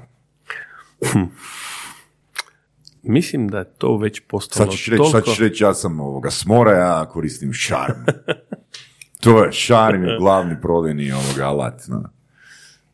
E, prvo mislim da pokušavamo biti iskreni i da je to možda, znači, e, znamo naš proizvod, znamo šta se s tim proizvodom mora, može postići i jedanput mi je jedan dobar prijatelj koji inače je voditelj kompletno prodaje oglašavanje jedne velike izdavačke kuće u Hrvatskoj rekao, ako klijent ja se nismo kliknuli Znači, u biti imaš te definiciju idealnog klijenta, jel to želiš reći? Mm, ne, imamo defin... jedni način da, ali ja ću krenuti s druge strane. Imamo definiciju gdje smo mi idealan medij za tog klijenta. Mhm. Znači, ako ja vidim, znači imam puno prijatelja kojima kažem nemojte se oglašavati kod nas, nemojte dolaziti kod nas na sajam, e, nemojte se ni priplatiti kod nas na časopis jer vam to apsolutno ništa ne znači, ajmo mi, bi rekli, po, pojest marendu i popiti čašu vina, ovaj, ali nemojmo raditi posao, tako da mi nismo dovoljno dobri za vas, odnosno mi nismo ono što vi trebate. Mhm. Znači, to pokušavamo reći. I onda kad to kažeš ljudima otvoreno i s druge strane imamo klijente kojima mi znamo da, e, da smo spremni napraviti nešto što će mu popraviti situaciju i kad im to otvoreno kažemo i kažemo gledaj, kroz to i to period će ti se, ako imaš trpljenja, desiti to i to i onda je, kad oni zaista naprave takav nekakav rezultat i sve to skupa, onda nakon toga uopće neupitna niti naša cijena, niti uvjeti, ni ništa, pitanje je samo kad izlazi novi broj ili kad je novi sajam ili tako. Recimo, jedna stvar koja je kod nas na sajmu nešto drugačija, mi se jako, jako posvetimo posjetiteljima. Znači oni dobiju pozivnice, dobiju, ulažemo u naš marketing za sajam, ulažemo strašno vrijeme i trud i, i novac. I onda ljudi koji izlažu na našem sajmu kažu, ja, kod vas na sajmu je sve ok, ne znam, e, od sitnih detalja do, ne znam, u Opatiji parking je uvijek problem, naš sajam je jedan mali sajam u sklopu sportske dvorane, i ovaj, tamo nikad nema parkinga, ali mi se dogovorimo s osnovnom školom da nam iznajmi njihov to, pa onda studente stavimo tu, evo vam letak gdje možete doći do tog parkinga tu, pa ako treba, zna se desi Koliko da... ja vidim potencijala za, za Vorasov Equinox. A? Tako smo i došli nekada. Kosta, da. Um, kad smo pričali baš ovaj prvi put na tu temu, rekao si da ti nekako želja i uzor da sajam bude profesionalan, da bude, da se istakne kao nešto što bi se moglo vidjeti vani, odnosno da je, da je kvalitetom iznad prosjeka. Da, to je bilo konkretno za konferenciju Internet Adrija, evo, koja je za dva, 30 dana, mjesec i par dana. E, reći možda dvije rečenice o, o kako smo mi kao izdavači časopisa krenuli raditi ove sajmove, Horeku i Relax.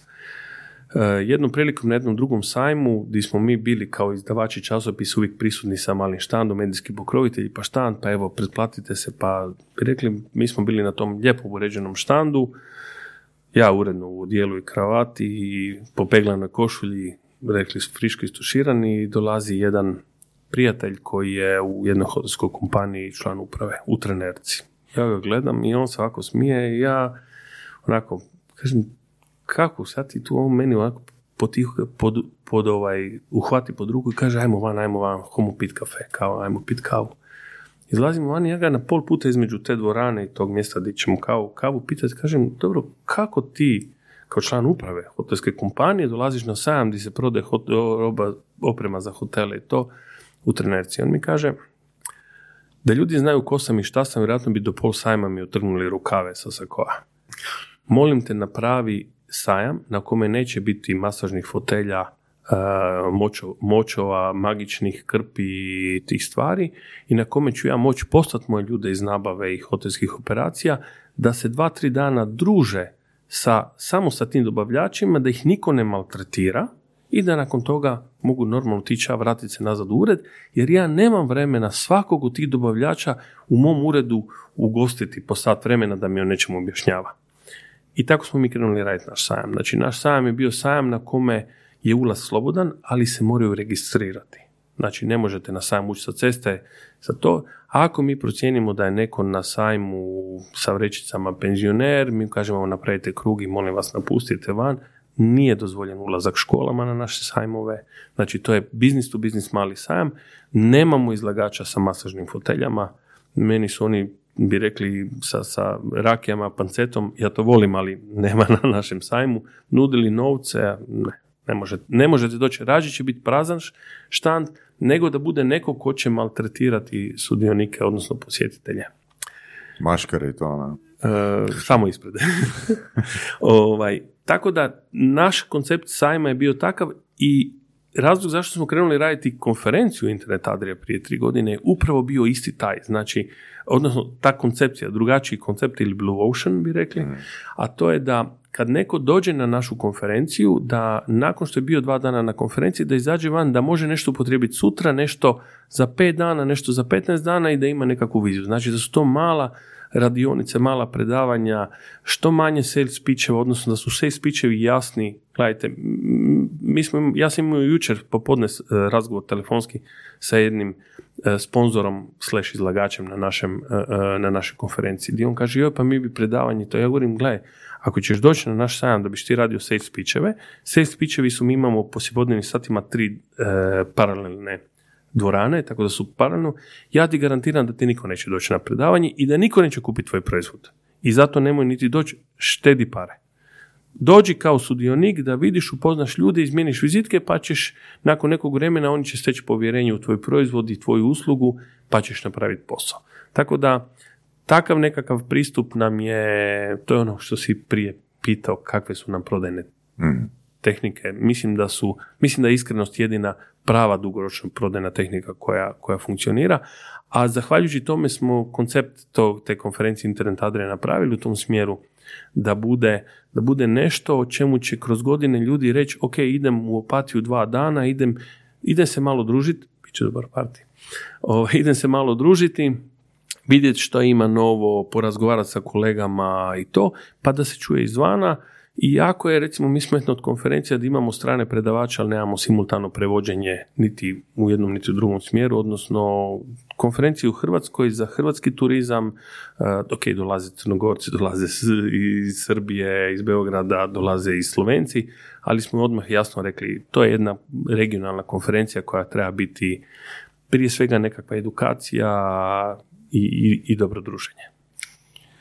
Da, u biti ono što uh, je trend, odnosno ono što smo Voras ja pričali, zapravo uh, dosta tiskanih medija uh, koji još uvijek postoje i koji će vjerojatno postojati, je se malo diferenciralo, se diferenciralo recimo sa organizacijom konferencija, sajmovima i takvim offline. Koje su još mogućnosti?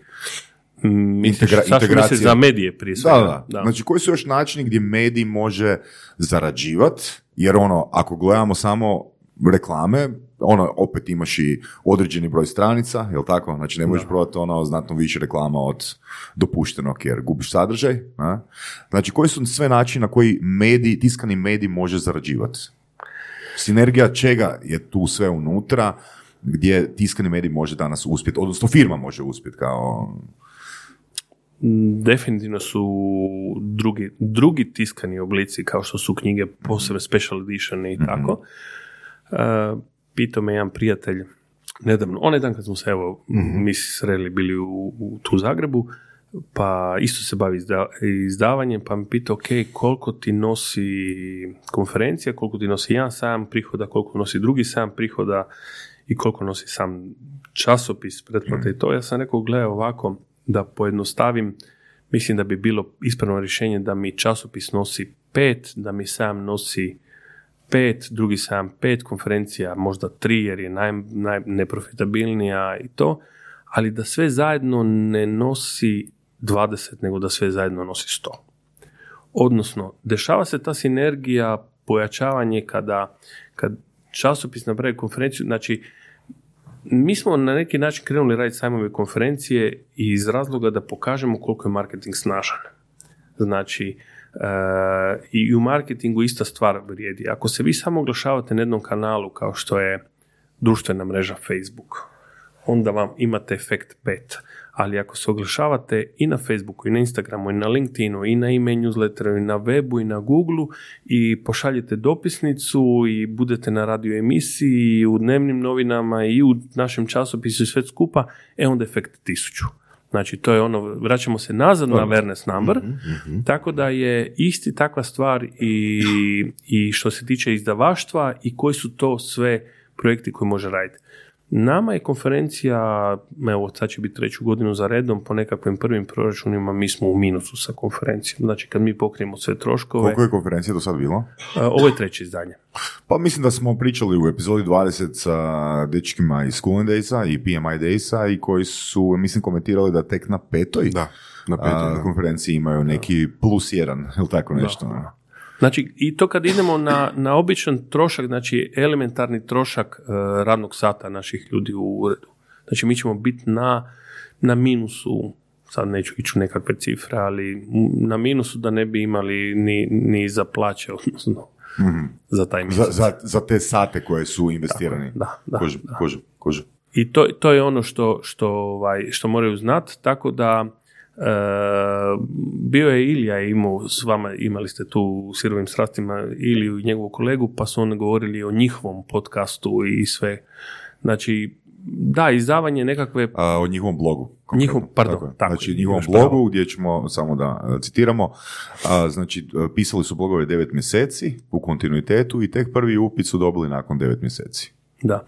Mi smo doduše radili jednu, u biti kako je nastala naša konferencija. Mi smo radili, kao firma smo radili nekoliko konferencija i prije, kako sam ja iz tog kongresnog biznisa imam puno iskustva i sve, pa smo radili neke manje konferencije i onda smo dve i 2015. smo Barbara išli nakon sajma i to smo otišli ajmo do, do New Yorka javiti se nekim prijateljima i malo vidjeti, bi rekli to posjetiti. Onda smo bili tamo na jednoj manjoj konferenciji i na, u avionu za nazad smo rekli ajmo napraviti na brzinu konferenciju i u roku 12 dana kad smo sleteli u, u, u Veneciju smo ovaj, napravili konferenciju, napravili nekakav marketing, to je bila poludnevna konferencija i mi je zovemo nulta, znači ne zovemo kao je prva.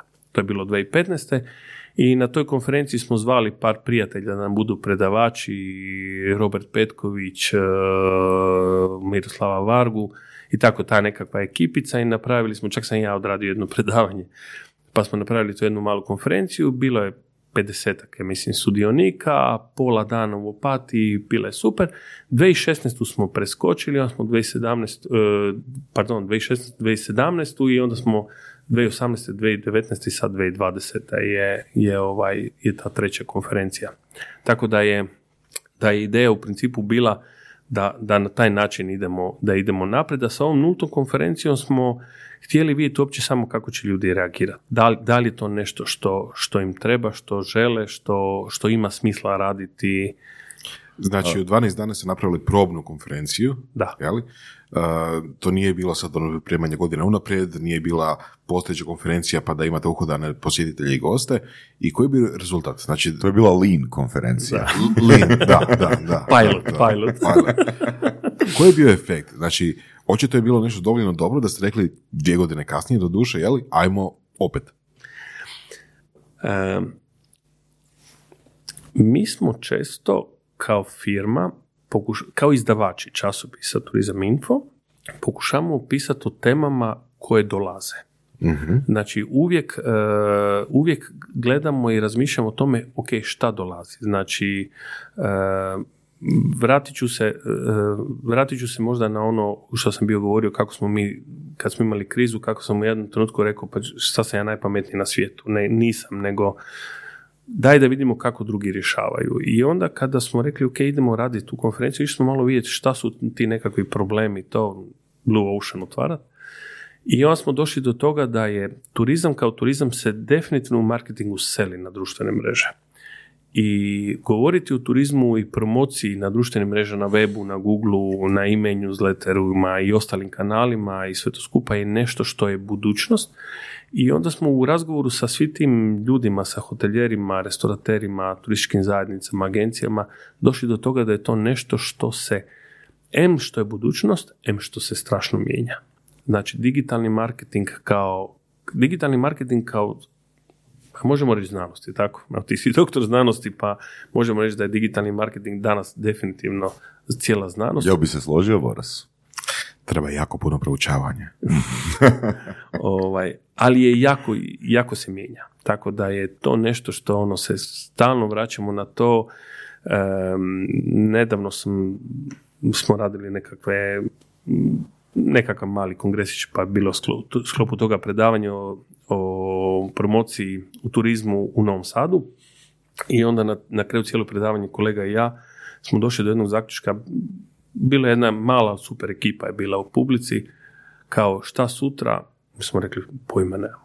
Znači, uopće ne znamo šta će biti sutra. Mi uopće ne znamo da li će sutra biti email newsletter, da li će sutra biti najaktivniji, da li će biti to Google, da će biti TikTok se zove tako. Mm, da. li će biti nešto treće? Ma, znaš kje će biti, sad ću ti odmah reći. Ajde. Podcast. Podcast će biti. Tako je.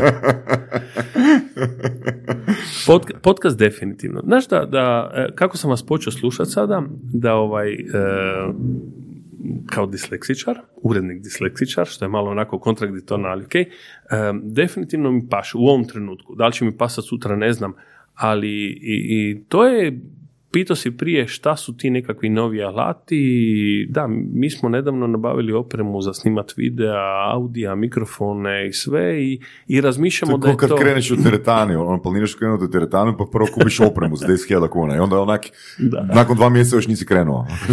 Otprilike, da. Ta sreća da su još uvijek USB Bito da imamo, bito da imamo najskuplju, najbolju opremu. kad krećete? E, pa sad, sad razvijamo još neke druge stvari. Čekaj, kad ali... krećete? Čekaj, moram kupiti dva mikrofona. da, datum je dosta bitan, pa mislim da krećemo na jesen, ali ne o, o ovaj jesen koje godine? Pa 2022.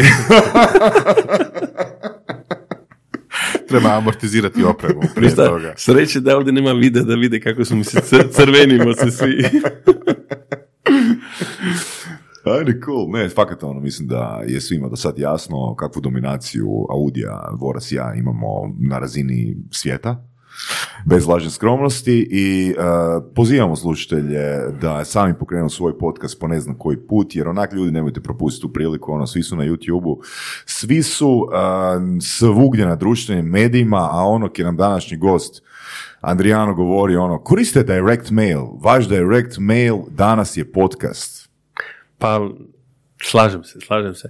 E, ima još jedna stvar koju vi imate ovdje, koja je meni genijalna, a to je da, da jednostavno u tom jednom e, koristite taj jedan, taj time frame čovjeka danas koji je, svi smo u autima, auti, auti su nam postali uredi i pogotovo mi koji putujemo dosta, Vratit ću se korak nazad samo, a to je da pitu si mi koje, e, koje taktike koristim. Hmm. Koristim taktiku da volim posjetiti klijenta. I znam da kada dođeš kod nekoga koji je tvoj kupac koji živi u Slavoniji ili na nekakvom otoku koji, kojim niko ne dolazi osim što mu šalju račune za usluge ili proizvode, kad ga ti posjetiš, doneseš mu bocu vina, e, čokoladu ili nešto da to svi, svi osjete i kad si tako iskren to je u redu i onda često putujem, ono, radim 50-60 tisuća kilometara godišnje s autom i to mi je ono drugi ured. Uvijek imam dobre gume na autu, to mi je dosta bitno. i naša ta kategorija ljudi koji putuje dugo na posao, pola sata, sat, mislim da ste vi upali u taj time frame, iskoristili ga i da to odlično radite i da je to super. Jer ja ne mogu gledati YouTube dok vozim baš ni, ali slušat vas vrlo, vrlo rado. Da, i takav feedback dobijamo od puno slušatelja, pogotovo recimo opet neki koji se više bave menadžmentom, jeli, koji isto tako putuju dugo vremena, koji ne mogu gledati YouTube iz koje zna kojih razloga. Ljudi nas slušaju u avionu. Da, da? da. Da, super. Tako da, ono, da, potičemo svakoga koji ima ideju da, da, da pokrenu podcaste, mi ćemo vam pomoći, da ćemo savjete, da ćemo ono, know-how, pa evo. Za određeni fi godišnji. Show me the Da money. bude, dakle, da bude onak sa zvijezdicom. Ovaj. Adriano. razne tijere. Adriano, ovoga, e, ti si, ono, baš šmuzer, ono, rekli bi u Americi, ono, šmuzer, onak, ono, mislim, je, iskren si, sve to stoji, ali ono, imaš taj touch s ljudima, nekako vidim kod tebe da je tebi glavni ishod da klijent ostane klijent. Da kad jedan put uđe da je zapravo u mišolovki, na. Čito sam bio jedanput, uh, hvala na komplimentu. Prvo se moram zahvaliti, da mislim, ovaj, Da si budu sretni.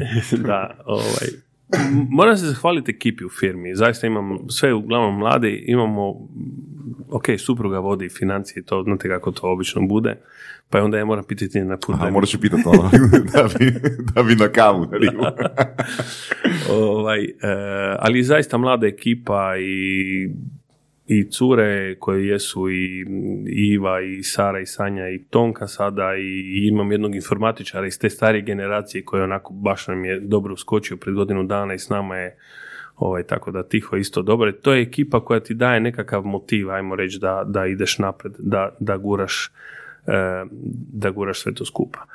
Tako da kako bi, kako bi rekao na neki način, kad, kad imaš takvu ekipu, onda ti ništa nije teško.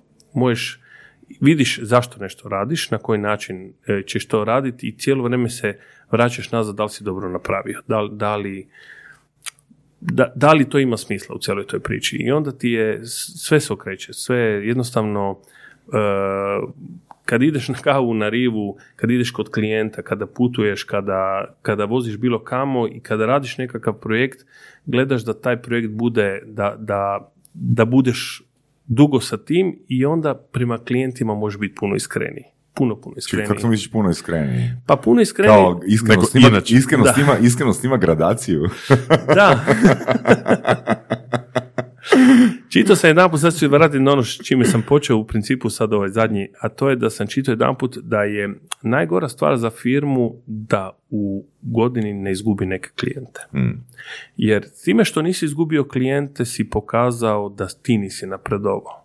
Odnosno da, da, Zanimljivo, da. da. da, da jednostavno ne ideš, ne ideš napred. I koji put treba klijentima se zahvaliti i reći čujte mi da mi smo nastavili dalje, mi se razvijamo, imamo dobru ekipu koja sada želi raditi nešto drugačije i vidimo da vi gledate negdje dobro, mislim u jednom tvom podcastu sam slušao, a, to je ovaj zadnji podcast za ovaj zadnju knjigu.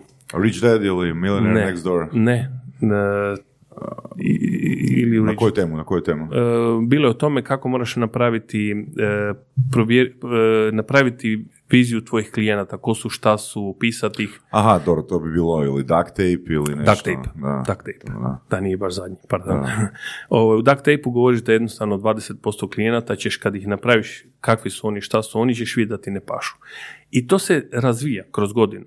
Tako da ovaj, u, u, kad, si prema, kad radiš sa klijentima, ovaj, onda jednostavno kada vidiš koje su njihove potrebe, pogotovo kada radiš njima marketing, jer mi njima radimo marketing, pomažemo u prodaji. Znači mi njima ne radimo prodaju, mi njima pomažemo u prodaji moraš ih dobro poznati i zaključiš da nekima možeš pomoći, a da nekima ne možeš pomoći. Jer tvoj, imam konkretno jednog klijenta koji radi super A namještaj. mislim da, gle, samo da jedno, jedan komentar stavim na to. Znači, kome možeš pomoći, kome ne možeš pomoći. Ti Tako je. možeš prodat, ali možeš prodati jednokratno. I, ali tebi nije ishod, to jest vašoj firmi nije ishod prodati jednokratno, nego imati kontinuitet, imati raditi sa, radit sa firmom XY godina. E, Znači, je, ono, jedan put prodat, ono, nije, nije u vašem fokusu. Da, nama je, e, i, imamo ovu situaciju. Znači, časopis je možda jedan klasičan primjer. Časopis izlazi četiri puta godišnje. Meni je u cilju da ja imam oglašivače i kroz deset godina. Znači, onog trenutka kada sam ja dobio oglašivača, kada je neko stekao povjerenje da će objaviti oglas kod mene, kad sam mu ja rekao, gledaj, ja ti mogu napraviti to, to, to i to, to ti ne mogu napraviti. Pobrinut se da ga 29 puta vide u časopisu, to su sad nekakve stvari, ajmo reći uredničke, kako se to radi sve. Ja sam njega dobio kroz puno godina i on zna šta će dobiti od mene, koju podršku će dobiti od mene. I ja to radim zbog toga, zbog moje ekipe, zato sam počeo govoriti o, o firmi i ekipi u firmi koju imam. Znači, kada imaš njih u vidu, kada o njima razmišljaš, onda razmišljaš, uh, ponašaj se mislim da je to vlasnik Virgin uh, Atlantica, Richard. uh, Richard je rekao, ponašaj se prema svojemu firmi onako kako želiš da se oni ponašaju prema, svojim, prema tvojim klijentima. Mislim da je to čak i Isus rekao malo prije. Ne? Nešto na tu temu ima Tako, tako da ovaj, je, je samo ta paralela je, znači uh, ako razmišljaš o svojim klijentima na način da sa njima moraš biti prijatelj, da im zaista ne da uzmeš novce za tvoju uslugu, nego da im da, da, da su oni spremni Da, platiti da. svoju uslugu, on su Ali to je isto sa stajališta kvalitete. Znači, ako uzmemo nekog klijenta koji je koji je nema potencijala dugoročne suradnje, on Tako će da. uzeti vrijeme od onih koji bi Da, mislim, bi. da, mislim da ljudi ono, ne, ne, mislim, pogotovo mali poduzetnici, često ne kalkuliraju koliko je customer acquisition cost. I ono, ako će, ako je recimo tvoja usluga da. 5000 kuna, a tebi da dođeš do klijenta treba 2500 kuna, a tu raču, on, a on će biti kupac samo jedan put, ono ne znam koliko je to isplativo, znaš. Mislim, To e, pravo, da. Znaš, to, to je glavni problem, meni je to bilo mind blowing kad sam prvi put se susreo s pojmom customer acquisition cost, onak, jebote, nije bitno koliko usluga košta, koliko postotka od te usluge, od cijene te usluge zapravo i customer acquisition cost. Znači, glavni cilj je ono, doći do što nižeg customer acquisition costa. A ako je netko, a, ako je netko a, pod ugovorom na 5 godinu ili 10 godina, ako je tvoj klijent paušalni klijent, znači ti nemaš više nikakav a, kost od njega. Da. Im, im- to je to. pardon, imao sam jedan super razgovor. Uh, imamo, razgovaramo s jednom kompanijom, malo jačom kompanijom, s jednim manjim brojem ljudi u prodaju, znači mislim da ih je devet. Razgovaramo da im radimo nekakvu edukaciju, o, baš o CRM-u i nekim stvarima u prodaji, sve to skupa. I ja sam prvo pitanje sam im postavio, koliko ste čestitki za novu godinu poslali klijentima? Hiljadu i nešto, ja govorim e-mailom, da. Govorim koliko ste papirnatih poslali? Pa ni jednu. Da bi došli do nečega da recimo, uh, kad imaš klijenta, uh, kratko, ako imamo mi rekli minutu o čestitkama za novu godinu, imaš klijenta s kojima radiš određeni promet, poslati čestitku za novu godinu, za Božić, nije stvar zahvale, stvar je, ajmo reći, nekakvog dobrog prijateljskog odnosa. I onda sad dolazimo do tome da oni rade nekakve specijalne dizajne, da kupuju čestitke. Napravi, pokaži odnos, napravi si bazu, napravi to na vrijeme, pošalji čestitku 1.12., ne 24. ili 23. kako se šalju. Kod takvih sitnica ovaj, ljudi padaju danas u Točno. prodaju. I ima jedna stvar koju čak danas rade u jednoj organizaciji koja zove BNI, a stara je, ono, baš je stara stvar, znači em, ima, knji, ima fakat knjiga napisanih e, o, o tome i o ljudima koji su bili vrhunski prodavači nekretnina i vrhunski prodavači automobila koji su e, za svaku preporuku e, pisali handwritten notes, e, zahvale. Znači, e, navodno, navodno, ako se dobro sjećam e, takvih primjera, jedna osoba e, koja je bio ono top one, to, number one salesman u SAD-u, prodavača automobila, je bi znao ispisati tipa 10.000 ili čestitki ili zahvala, jer mislim kad ti šalješ mail, to nije effort.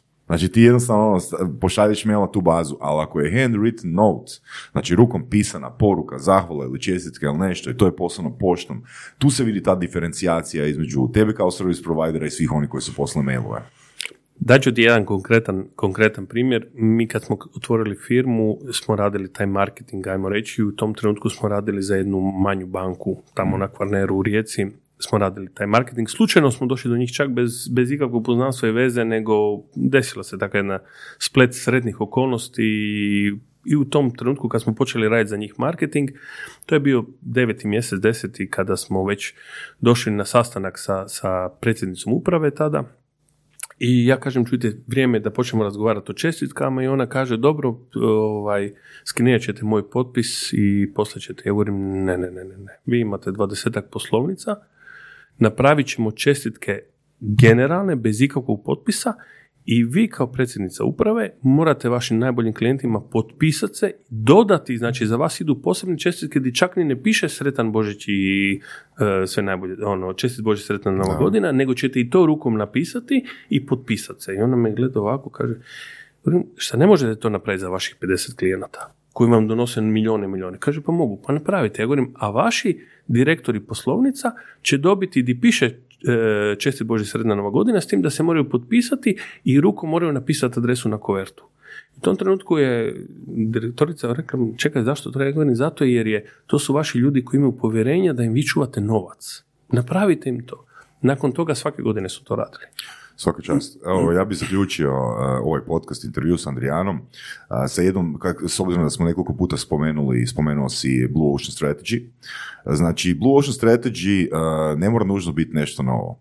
Blue Ocean Strategy je možda nešto staro što smo zaboravili koristiti. Da. Apsolutno. Da. Hvala ti hvala na vremenu za intervju, baš si ovoga interesantan sugovornik i pravi si šmuzer. Dečki, hvala vama i evo, želim vam da, da nastavite dalje i da, da bude tu još puno i, i lektire, jer evo, nakon one osnovne škole imao sam jedan i jedan put produženi i to je bilo zbog hrvatskog, zbog lektire, pa evo, hvala ti sada što, hvala vam oba dvojici što mi dajete tu lektiru u ovom trenutku kada, kad smo svi u autu i slušamo. Odlično, puno ti hvala. Slušali ste podcast Surove strasti ako vam se sviđa, lajkajte. Ako se slažete s gostom, komentirajte ili ako se ne slažete. Ako imate pitanja za ovog ili druge goste, pišite nam u komentarima. Šarite nas prijateljima sa sličnim interesima i čujemo se u sljedećoj epizodi.